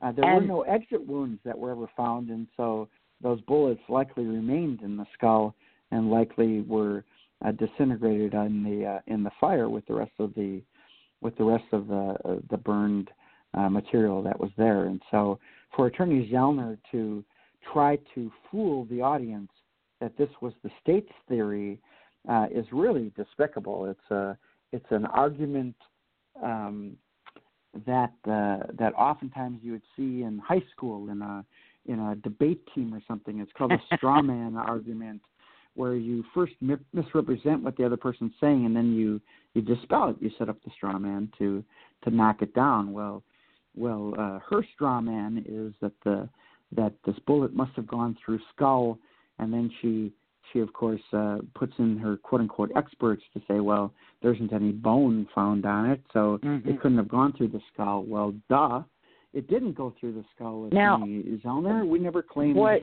that it did. In fact, it likely was not uh, a bullet that had gone through the skull at all because of the condition that the bullet was found in. So why you would uh, represent that as having been our theory uh, is something that I have no idea why she chose that tack. I I I suspect based on what you're saying, I suspect that they actually did a bait and switch because what they were examining was not a pristine bullet, it was a deformed fragment. Yeah, well, there were two. What you got to know, uh, uh, uh, Lisa, is that there's two different fragments that were that were found. One is Mhm. is uh, it kind of looked like a roofing nail. It was so deformed um, and was found, and they couldn't do any ballistic testing on it at all. They couldn't tell Right. uh, even what caliber it was or what gun it was. It was shot from. But the item FL, the the item, the bullet that had Teresa's DNA on it, was ballistically tested and did uh, provide uh, the ballistic match as having come from the gun hanging over Steven Avery's bed. The same Avery's gun, Bed, yeah. by the way, that Dassey identified, the same gun that Dassey identified was the gun that was used to kill Teresa. Well, there's maybe 20 different firearms on the uh, on the salvage yard. How come when people are talking about corroborating evidence that Brendan came up with, how come the identification as the murder weapon wasn't one of those things that they that they admit? Well, Brendan was the one who talked about Uh, it was this gun hanging over his bed that was used to kill Mhm. her. The same gun that was ballistically matched as having fired that bullet. Well, Brendan didn't know that at the time, and was he just lucky that he picked the right gun out of maybe 20 other guns that were on that, Mhm. location? Of course not. It's corroborative, physical evidence corroborating Brendan Dassey's And confession, and everybody forgets that. Nobody wants to point to all of those physical pieces that were later found to have corroborated his version of what happened. and it's also important to note that that gun was seized in November. That bullet was not located until after Dassey's confession.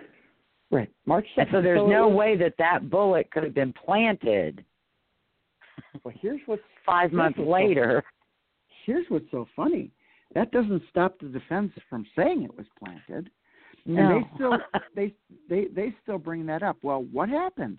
Did somebody take the firearm out of evidence in Madison, and did they test fire a bullet and then use that to plant it uh, with the DNA that you know we don't even have, Teresa's DNA? Mhm. So where did we where did we get her DNA to put all over that particular uh, uh, piece of evidence? Where did that come from?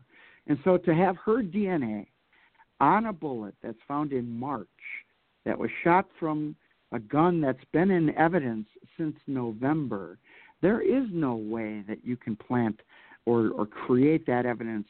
But also, uh, let me just let me put one thing for those of your listeners who know the facts really well. I want to tell them to look at the photos of the garage, Steven Avery's garage, on March 1st before the officers went in to search it. There's snow, which is all around the garage, and there are are, are um, snow drifts that were covering both of the entrance doors to the garage. There were no footprints. There was nobody that entered that garage, and so if you're suggesting that the officers planted that bullet, what did they do? Fly over the snow uh, in, in order to give it get it into the garage? There aren't any footprints. Mhm. There aren't any evidence of anybody having been in that garage. And so, if you're going to say they planted it, you also have to say when did they plant it. Apparently, they didn't know that they were needing a bullet in there until after Brendan said that's where the homicide occurred was in the garage. That's when they went back and searched the garage, and they found these uh, these bullet fragments. And so, um, if uh, if your um, audience or your audience members wants to look at all of the photographs of the garage and the exterior of the garage before they searched it, they will find there were no footprints. There was no ability to, uh, even if they wanted to plant that evidence, to hide the fact that that they would have entered the garage. And so, uh, none of this makes sense once you ask just a couple of questions. Uh, all these theories by Attorney Zellner uh, collapse under their own weight. They just don't hold up under any kind of scrutiny, even the most modest of scrutiny. And so, um, you know, I said it was it was laughable if it wouldn't have been uh, this serious of allegations, especially that Attorney Zellner is bringing up, that is accusing people of planting evidence, accusing people of having committed this homicide other than her client. Correct. And so let's move on to November 3rd. Teresa's reporting missing by, missing by her mother. Now there's a there's a statement in your book, and frankly, I think you're paraphrasing to a degree. But uh, Kathleen Zellner has taken um, uh, great offense at it. Uh, have you seen her 17 refute refutations of your statements in your book? No, I don't. No, I Okay. haven't. So what is? What, well, what you said something about Mark Wiegert knocking on your door in the morning and telling you about Teresa being reported missing. Right. Uh, but I think you're more or less paraphrasing, not saying Yeah, it it happened in the morning. You know. No, no, no, no, no. It was the afternoon. Or that had, morning. Uh, yeah, no, no, no. It was it was the description of when Wiegert told me uh, that this had happened, and it, it had occurred in the afternoon. I do think my book said that he had uh, told me about it uh, uh, in the morning, but I didn't learn uh, that uh, she was at Avery Salvage Yard as the last location until sometime the afternoon of the third. And so, if that's Mm-hmm. if, if if that's what uh, Attorney Zellner and others are claiming is uh, is incorrect, well, I guess I can I can uh, I can live with that. That's uh, Yeah, I, but Um, I, I, it looks more to me like he told you she'd been reported missing that morning because her boss or the no no no no no no. I don't photographer she shared a space with contacted her mom in the I, morning, no no no. I and then her mom reported. I I think Zellner is getting into semantics about when the report was made, I'm telling you, Lisa. and I don't think your statement's even incorrect. Well, what I'm telling you is I think it's incorrect. I'm telling Okay. you that I think I think he didn't say anything to me till that afternoon. Okay, so Yeah. if that clears up anything for anybody, I I I, I hope they'll be able to sleep now. That uh, that that they know that Wiegert came, uh, you know, a few hours later than than than the morning. So in the morning. uh, I'm glad I'm glad that that's all been cleared up now, and and and people now can can move on with uh, uh, with more important matters. So um, uh, I appreciate when um, when I'm told of uh, of um, uh, errors or or things that uh, that may have been uh, mistakenly uh, put into the book. You know, the uh, my book is coming out in paperback uh, later this year. Uh, there is that error and a couple of uh, of other uh, uh, you know typos or, or small errors that were made uh, that will be cleaned up in the um, uh, in the paperback version, as well as adding a couple of new chapters that uh, I Oh. intend uh, to add to my book, and then uh, later on in uh, uh, this coming year in 2019, um, Avery, the uh, uh, the book that I wrote uh, about this case, will be released in uh, paperback version with new chapters um, and with some of those corrections having been made. So hopefully that will um, that will clear up any any problems that anybody might might have found with with the book. Otherwise, the book is is very well fact checked, very well researched, and I'm I'm very proud of uh, of the finished product. What it is that uh, that was put together and explained how I prosecuted this case. Okay, great. I'm looking forward to that too, because I, I I would love to read the new chapters. Um, and then on November 3rd, they did do interviews at Avery Salvage because at some point it was developed that she'd been in Manitowoc, and she'd been to Zipperer and Schmitz and Avery. Right. Well, they went. Uh, they went was- to. They went to all three of those places on the Mhm. third. Um, the last three places that she had been, and they had determined, um, based on going through her um, her calendar as well as um, whose house did she go to first, and then who's next, that Steven Avery was her last stop that day. They found that out on the third of uh, of November uh, that uh, Avery was the last location that she had been seen alive, and so it shouldn't be too difficult uh, to figure out why was it then that uh, the investigation focused on Steven Avery. Because you focus on where was the last person this uh, or where was the last place this person was seen alive. Uh, it didn't. Uh, you don't have to be Nancy Drew, I guess, uh, to realize that you start where where uh, where she was seen Right. last, and and that's where all the other evidence then was found. So, um, you know, there isn't anything special. You know, I I keep hearing things like, well, why wasn't uh, Ryan Hillegas interviewed? Well, an ex-boyfriend who lives in Milwaukee, who on the 31st of um, of October was nowhere around Manitowoc, uh, Wisconsin, uh, questioning him uh, about the case was not a priority at that time when all of the evidence was pointing to Steven Avery, not only the physical evidence, but also circumstantially, that was the last place that she was seen alive. That's where the Mhm. cops should have started their investigation. You're not taking limited resources and going off and, and talking to ex boyfriends at, at the time.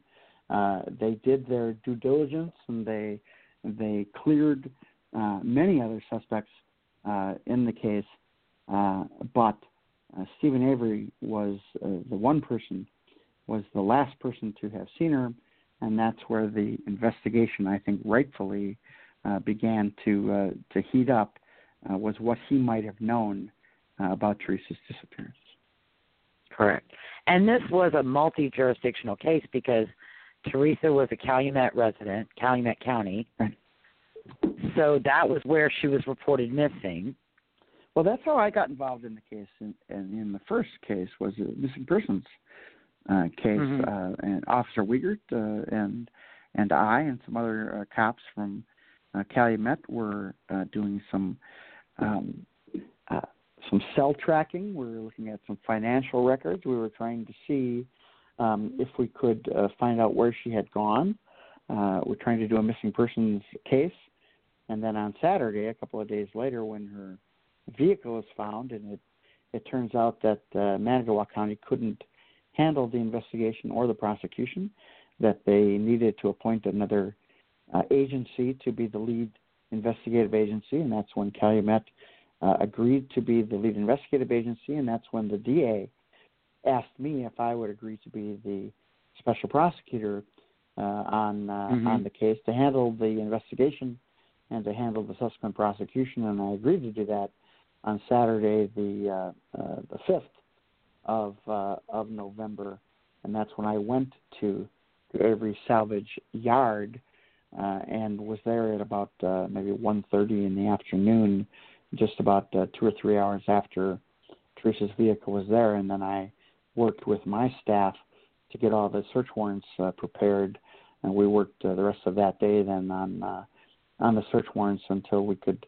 uh, search the uh, residences and the uh, and the junk cars and the rest of the the Avery salvage yard. But that's uh, that's the genesis of how I got involved in the case. Okay, and I think you made a, a an excellent point in your book about the fact that while there were there was a conflict for the Manitowoc DA and there was a conflict for the Manitowoc sheriff, that did not mean that all Manitowoc personnel had to be uh, taken off the investigation, and that's really not feasible. Calumet County is not big enough to handle an investigation in Manitowoc County of this scope.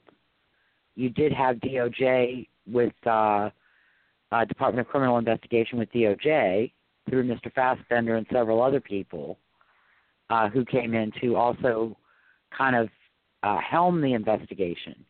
But you make an mm-hmm. excellent point that the Manitowoc officers for searching a 40 acre salvage yard, searching the multiple buildings on the property, multiple garages, multiple trailers, multiple homes, uh, that was necessary because you needed all hands on deck, more or less.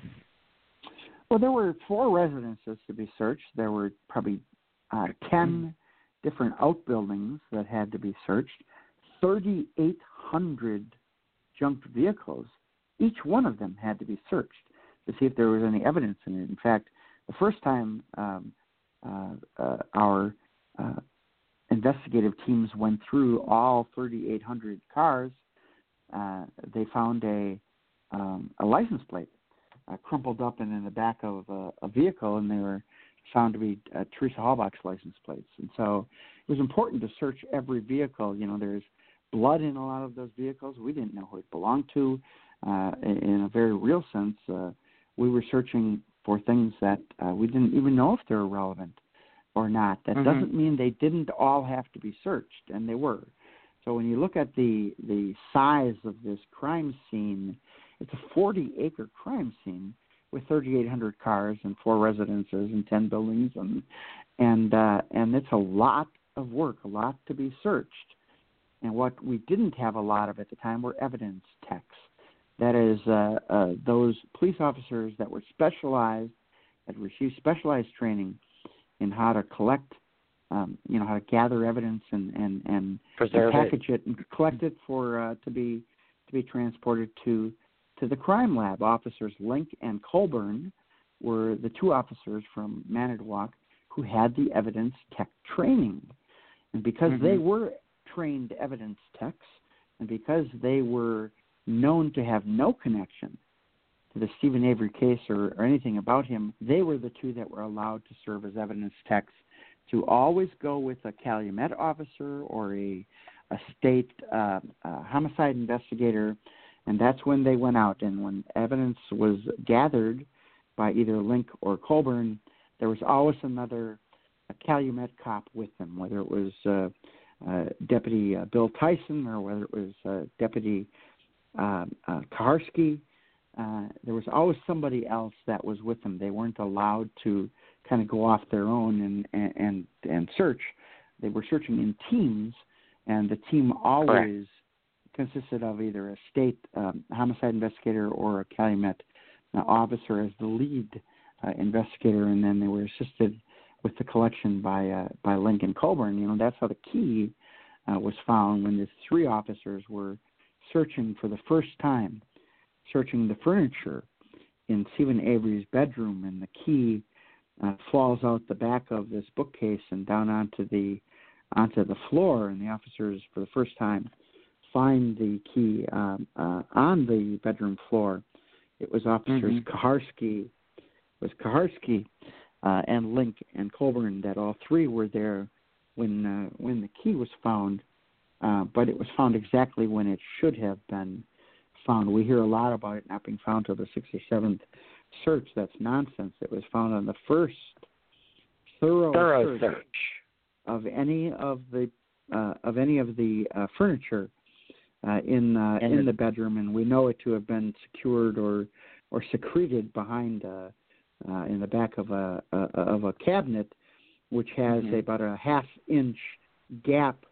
Uh, the back panel of uh, of this uh, bookcase uh, was pulled back or pulled away uh, from the uh, the bookcase itself, and so the jury got to see that. They got to see the Mhm. the gap. Although I don't think the uh, the, the those that watched Making a Murderer got to see it, but the jurors got to see No.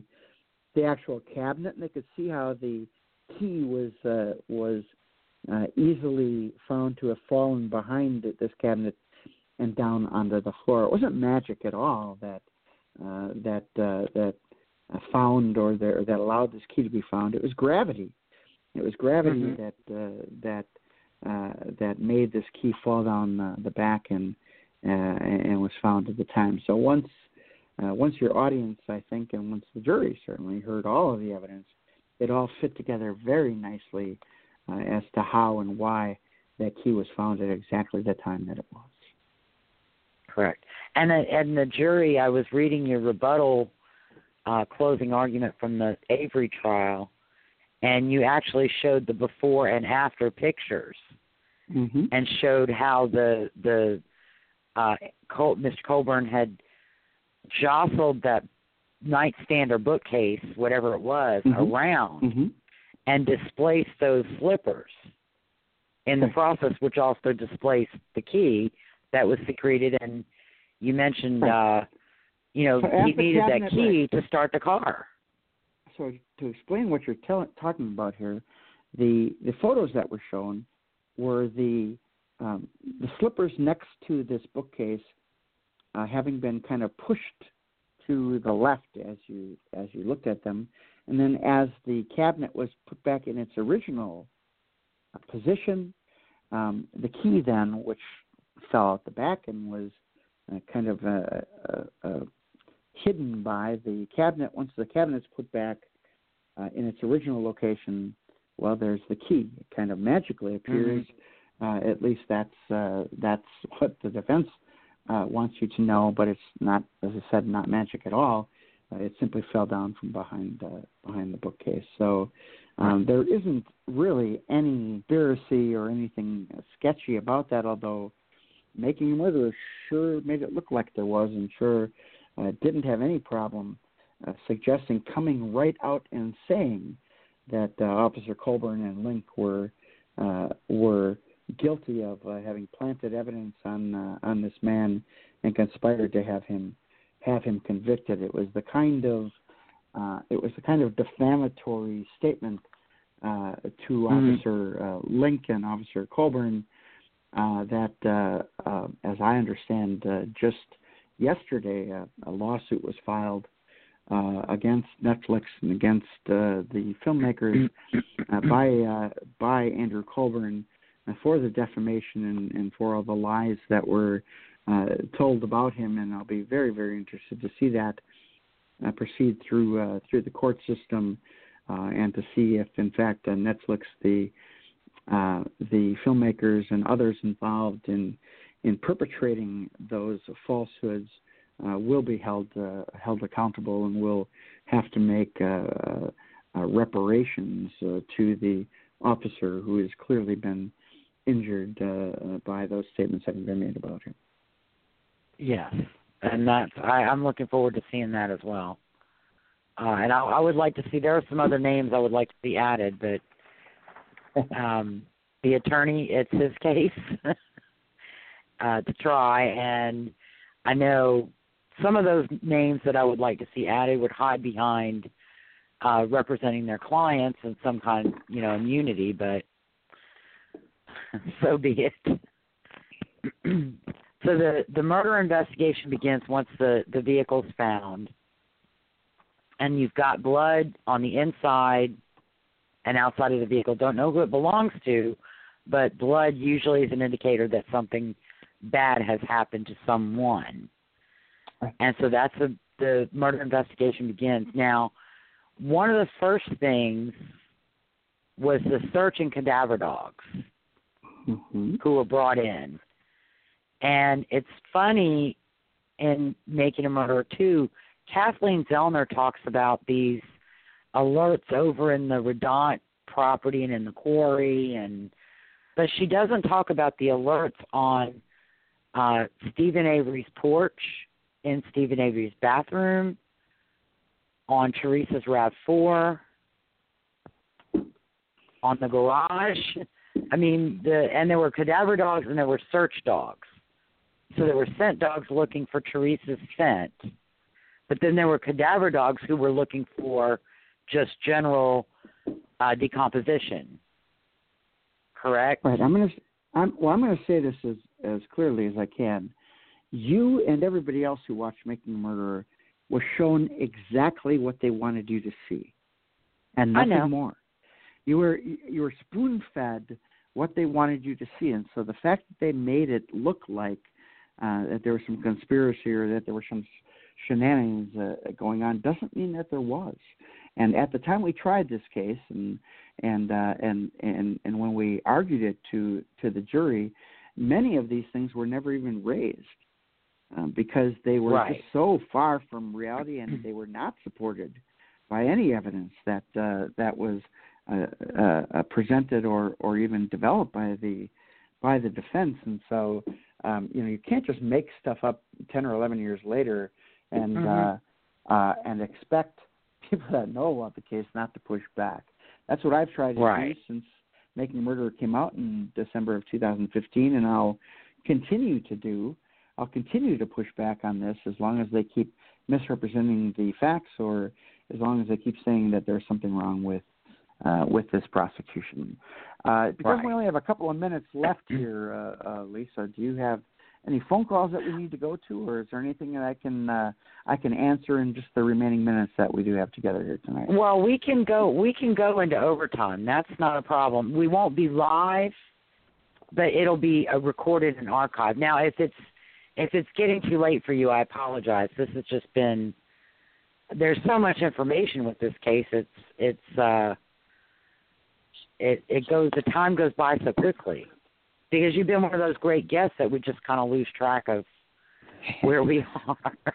Well, it's it's dangerous because there's so much that uh, Yeah. that we haven't talked about. We haven't gotten a chance to talk And- about this brain fingerprinting, and we haven't gotten to talk about Oh, I know. um, you know other kinds of allegations that were made, and especially making a murderer uh, two. And uh, we're not going to have time to do that because I know we're, we're up against it here, and and uh, and and we're up against the time. But as as uh, as your audience moves forward and as they learn more about the case and as they dig deeper and they they they find sources that aren't Kathleen Zellner or aren't uh, these filmmakers Mm-hmm. when they find real sources uh, of information that uh, came either from transcripts or from police reports, I think they will agree with me that this was an investigation that was done very, very well, a prosecution that was put together very competently, and the two people that committed this murder uh, are in prison. One of them, Steven Avery, will be there the rest of his life and will die in prison right where he belongs. And so uh, I feel uh, I feel good about that. I uh, I'm able to sleep well at night, uh, knowing that uh, he's been taken uh, off the street, and to the extent that I was able to uh, assist in that process, again I'm uh, I'm I'm very happy with and, and very proud of uh, of the work that we did uh, uh, in this case. So thanks for uh, thanks for having And- me on, uh, Lisa. I appreciate it. And if you want to take a couple of calls, we can uh, do that off the air here. Well, we actually and, uh, don't. We and- don't have and any calls, right? We Oh, don't. good. We don't have any more calls. Perfect. Um, okay. so well, let's let's go ahead and end then talking about, and we can do it as long as you would like to or need to. The the backlash specifically aimed at you from making a murderer because of the false presentation of information by the filmmakers. Um, I know you you've mentioned on other forums that you've had you had negative Yelp reviews that destroyed your law practice. And I know I, I see season one came out, so so uh, I had lost uh, I had lost my law practice. There were uh, continued to be uh, uh, death threats and and just horrible things uh, uh, being said about myself and about my wife and about my family, uh, and uh, and and internet um, uh, activists trolls. have taken taken Trolls. it upon themselves, taken it upon themselves to uh, to try to uh, to create more consequence uh, for me, and uh, uh, and it's it's it's it's too bad. Uh, it's uh, it's disturbing, uh, but it's something that uh, you know I'll continue to uh, to live with and to uh, and to push through with. All right. Well, I I do appreciate. I thank you for being here. Well, And, thanks very uh, much for for having me. I hope it was uh, it was uh, entertaining and and and informative, and and uh, and maybe we'll get a chance to uh, to visit again uh, uh, in in the future. But uh, if you do get uh, uh, other feedback about this, and you're able to um, you're able to send that to me, or at least uh, let me know uh, how this has been received, I would very much appreciate that, also, Lisa. Okay. I certainly will. Uh, we have uh, on that show page that I sent you. Uh, there is a Facebook comment section, Okay. And so you can go to that page and, and see if anybody comments. Well, and I'm of course, sure if anything, I- I'll. Oh, you're not a I- you're not a I look Facebook. at- No, well, I well I am, but I don't I I I don't look at what people say about me as a general rule, and so Okay, there's a I there's a reason reason for that. And so what I'll do is if there is a uh, if there's a, a, a general a feeling that you have gotten from this uh, particular podcast, uh, and and you can share that with me, I'd, I'd very much appreciate if you would do that. Okay. I certainly will. Thank you so much. Okay. I do appreciate your time, and this was informative. have a great evening. And if I, uh, or the next time I should say, that I get down to the uh, the New Orleans area, hopefully we can we can get together and and and chat some more. So that'd be that'd be Oh. I would like that. Thank you, sir. Okay, thank you. All right. Have a great, Have a great night. All right. Take care. Bye bye. Wow. All right, Michael, you're gonna have to talk now. Hey, I don't mind talking, but I, I mean, I was just sitting there listening to that gentleman. I mean, he was amazing, and I do want to throw this out there. I know we had some calls earlier, but uh, I think we may have had some uh, issues with Blog Talk because all of a sudden it just like dis they they disappeared. So I mean, definitely, I do apologize. Uh, it wasn't anything intentional or anything of that nature. So I do want to throw that out there. But yeah, uh, definitely. As far as um, as far as everything goes, it's it's just crazy informative. Just the stuff, you know. And that's the thing. People tend to and I'm guilty of it as well. You know, especially with stuff like West Memphis Three.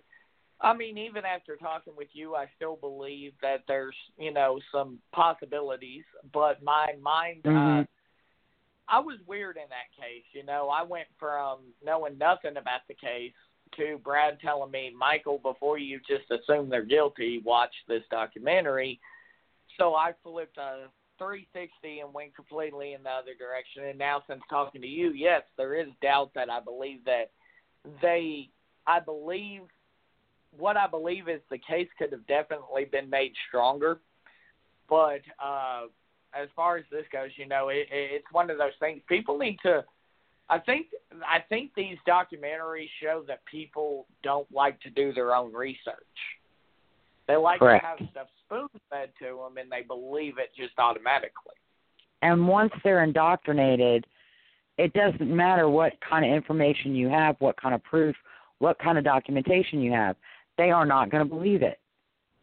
Uh, and Right. and I, I, you know, I think I, I think I rubbed Mr. Kratz the wrong way, but sometimes I wanted him to directly address some of the allegations right. that are being made by Zellner in Making a Murderer about the the evidence and the facts.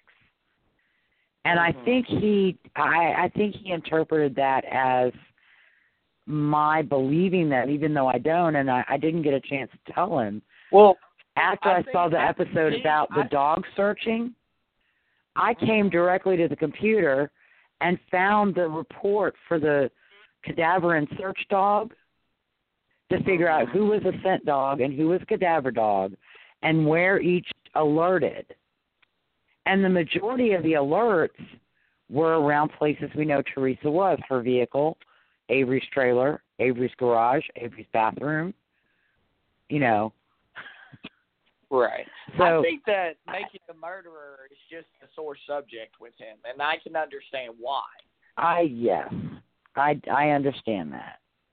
I I do understand that. In his book, again, no matter what side of the fence that you're on, even if you believe Steven Avery is innocent, you should read Mr. Kratz's book as well as Mr. Griesbach's books.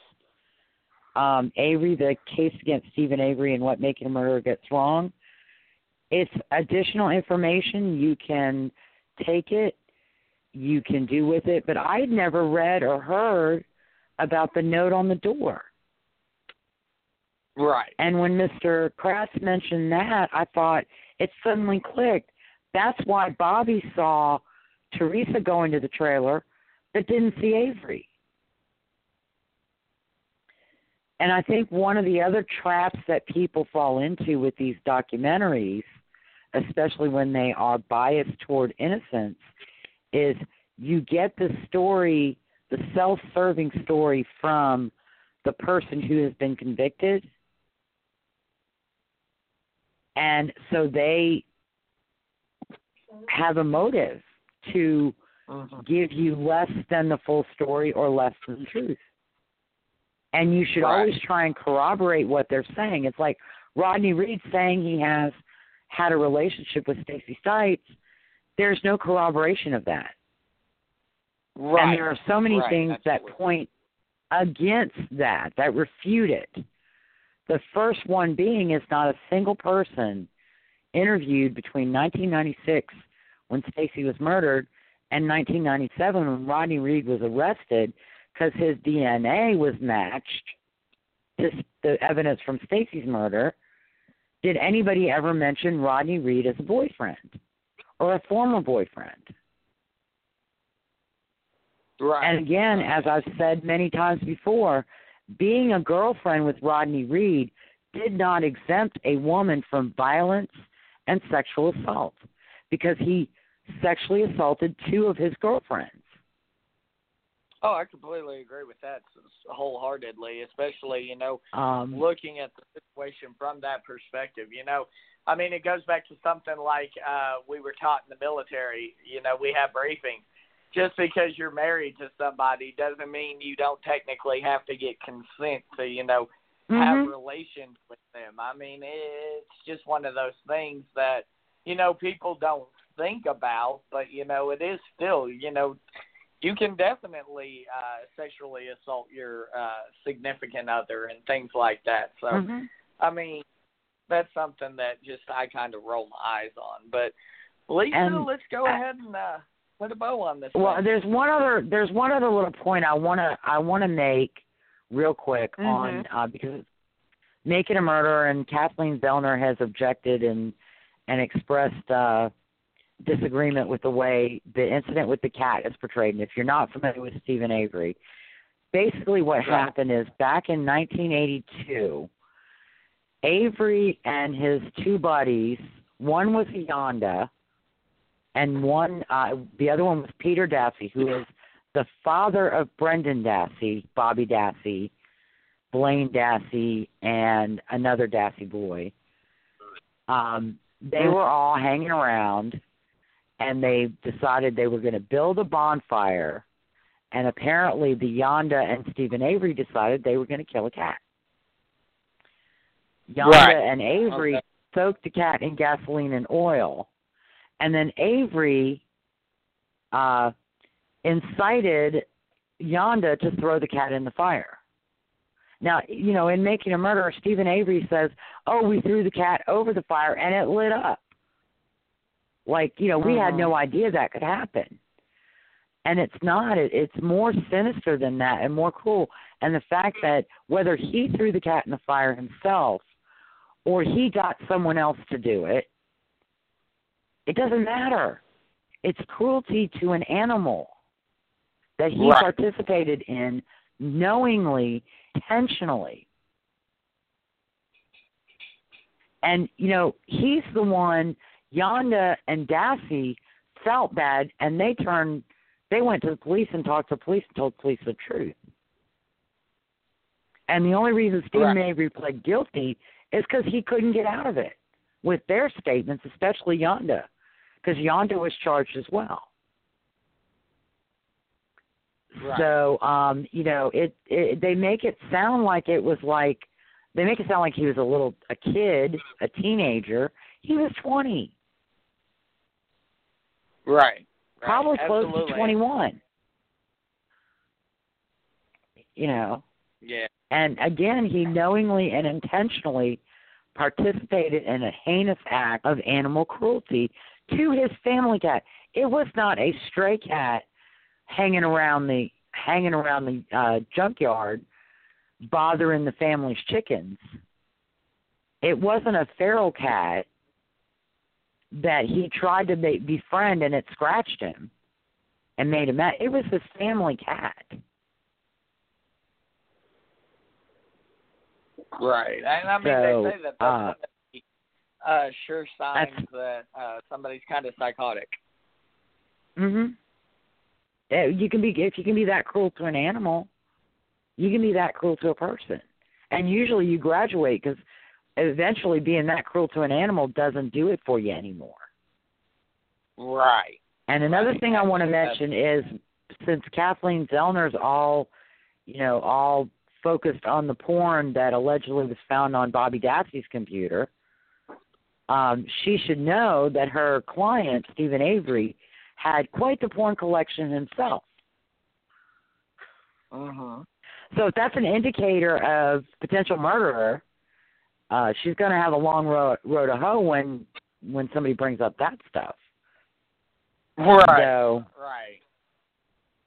um, and you know that's another thing, evidence that couldn't be used against Avery in his criminal trial. She's now using that same type of evidence to point fingers at other suspects and accuse Mhm. innocent people. And that Right. just isn't right. So, but I guess that is that is enough. My outrage is is dying down. I understand. I understand. Yeah, I mean, and that's the thing. Uh, that's the thing about these things. You know, uh, there is. You know, these documentaries. Uh, you know, Paradise Lost, uh, Making a Murderer, and all of these. Uh, they they do what they're supposed to do. They elicit an emotional response from both sides. mm. They do. So, all right. Well, I I guess that is that is the end of our night. Can I do the Mhm. outro now? Are you ready? Are you sure? Okay, I promise. I won't interrupt So- you six times this time. So I can get it in the first take. I got you. All right. All right. Thank you, everyone, for listening to Clear and Convincing with Lisa O'Brien on, Lisa. and Michael Carnahan. Michael, Santa is going to leave reindeer poop and snowman poop in your stocking. okay, I promise. I'll be good. Okay. Thank you for listening to Clear and Convincing with Lisa O'Brien and Michael Carnahan. If you like our show and want to know more, you can find us on Facebook. Go to our blog at clearandconvincingpodcast.wordpress.com or follow me on Twitter at O'Brien L. Ann. We'll be taking a two week break for Christmas and New Year's, and we want to wish everyone a safe and happy holiday season. We'll be back on January 8th, 2019 for episode 434, State of Texas versus Cameron Todd Willingham. On February 17, 2004, Cameron Todd Willingham was executed for the murder of his daughters Amber, 3, and one year old twins Karmon and Kameron. In 2009, the state of Texas ordered a re examination of the arson evidence used to convict Willingham, and the Chicago Tribune and I believe New York Times published a lengthy articles re examining the case. Efforts to judicially exonerate Willingham based on new expert opinions were unsuccessful. We'll be talking about the case against Willingham, the evidence that was ignored by experts seeking to posthum- posthumously exonerate Willingham, and his profanity laced final statement. Everyone, again, have a safe and happy holiday season. Don't drink and drive. Call your mama. Call an Uber. Hmm. Call a Lyft. Call a taxi. Don't call the police, although some jurisdictions they will give you a free ride home.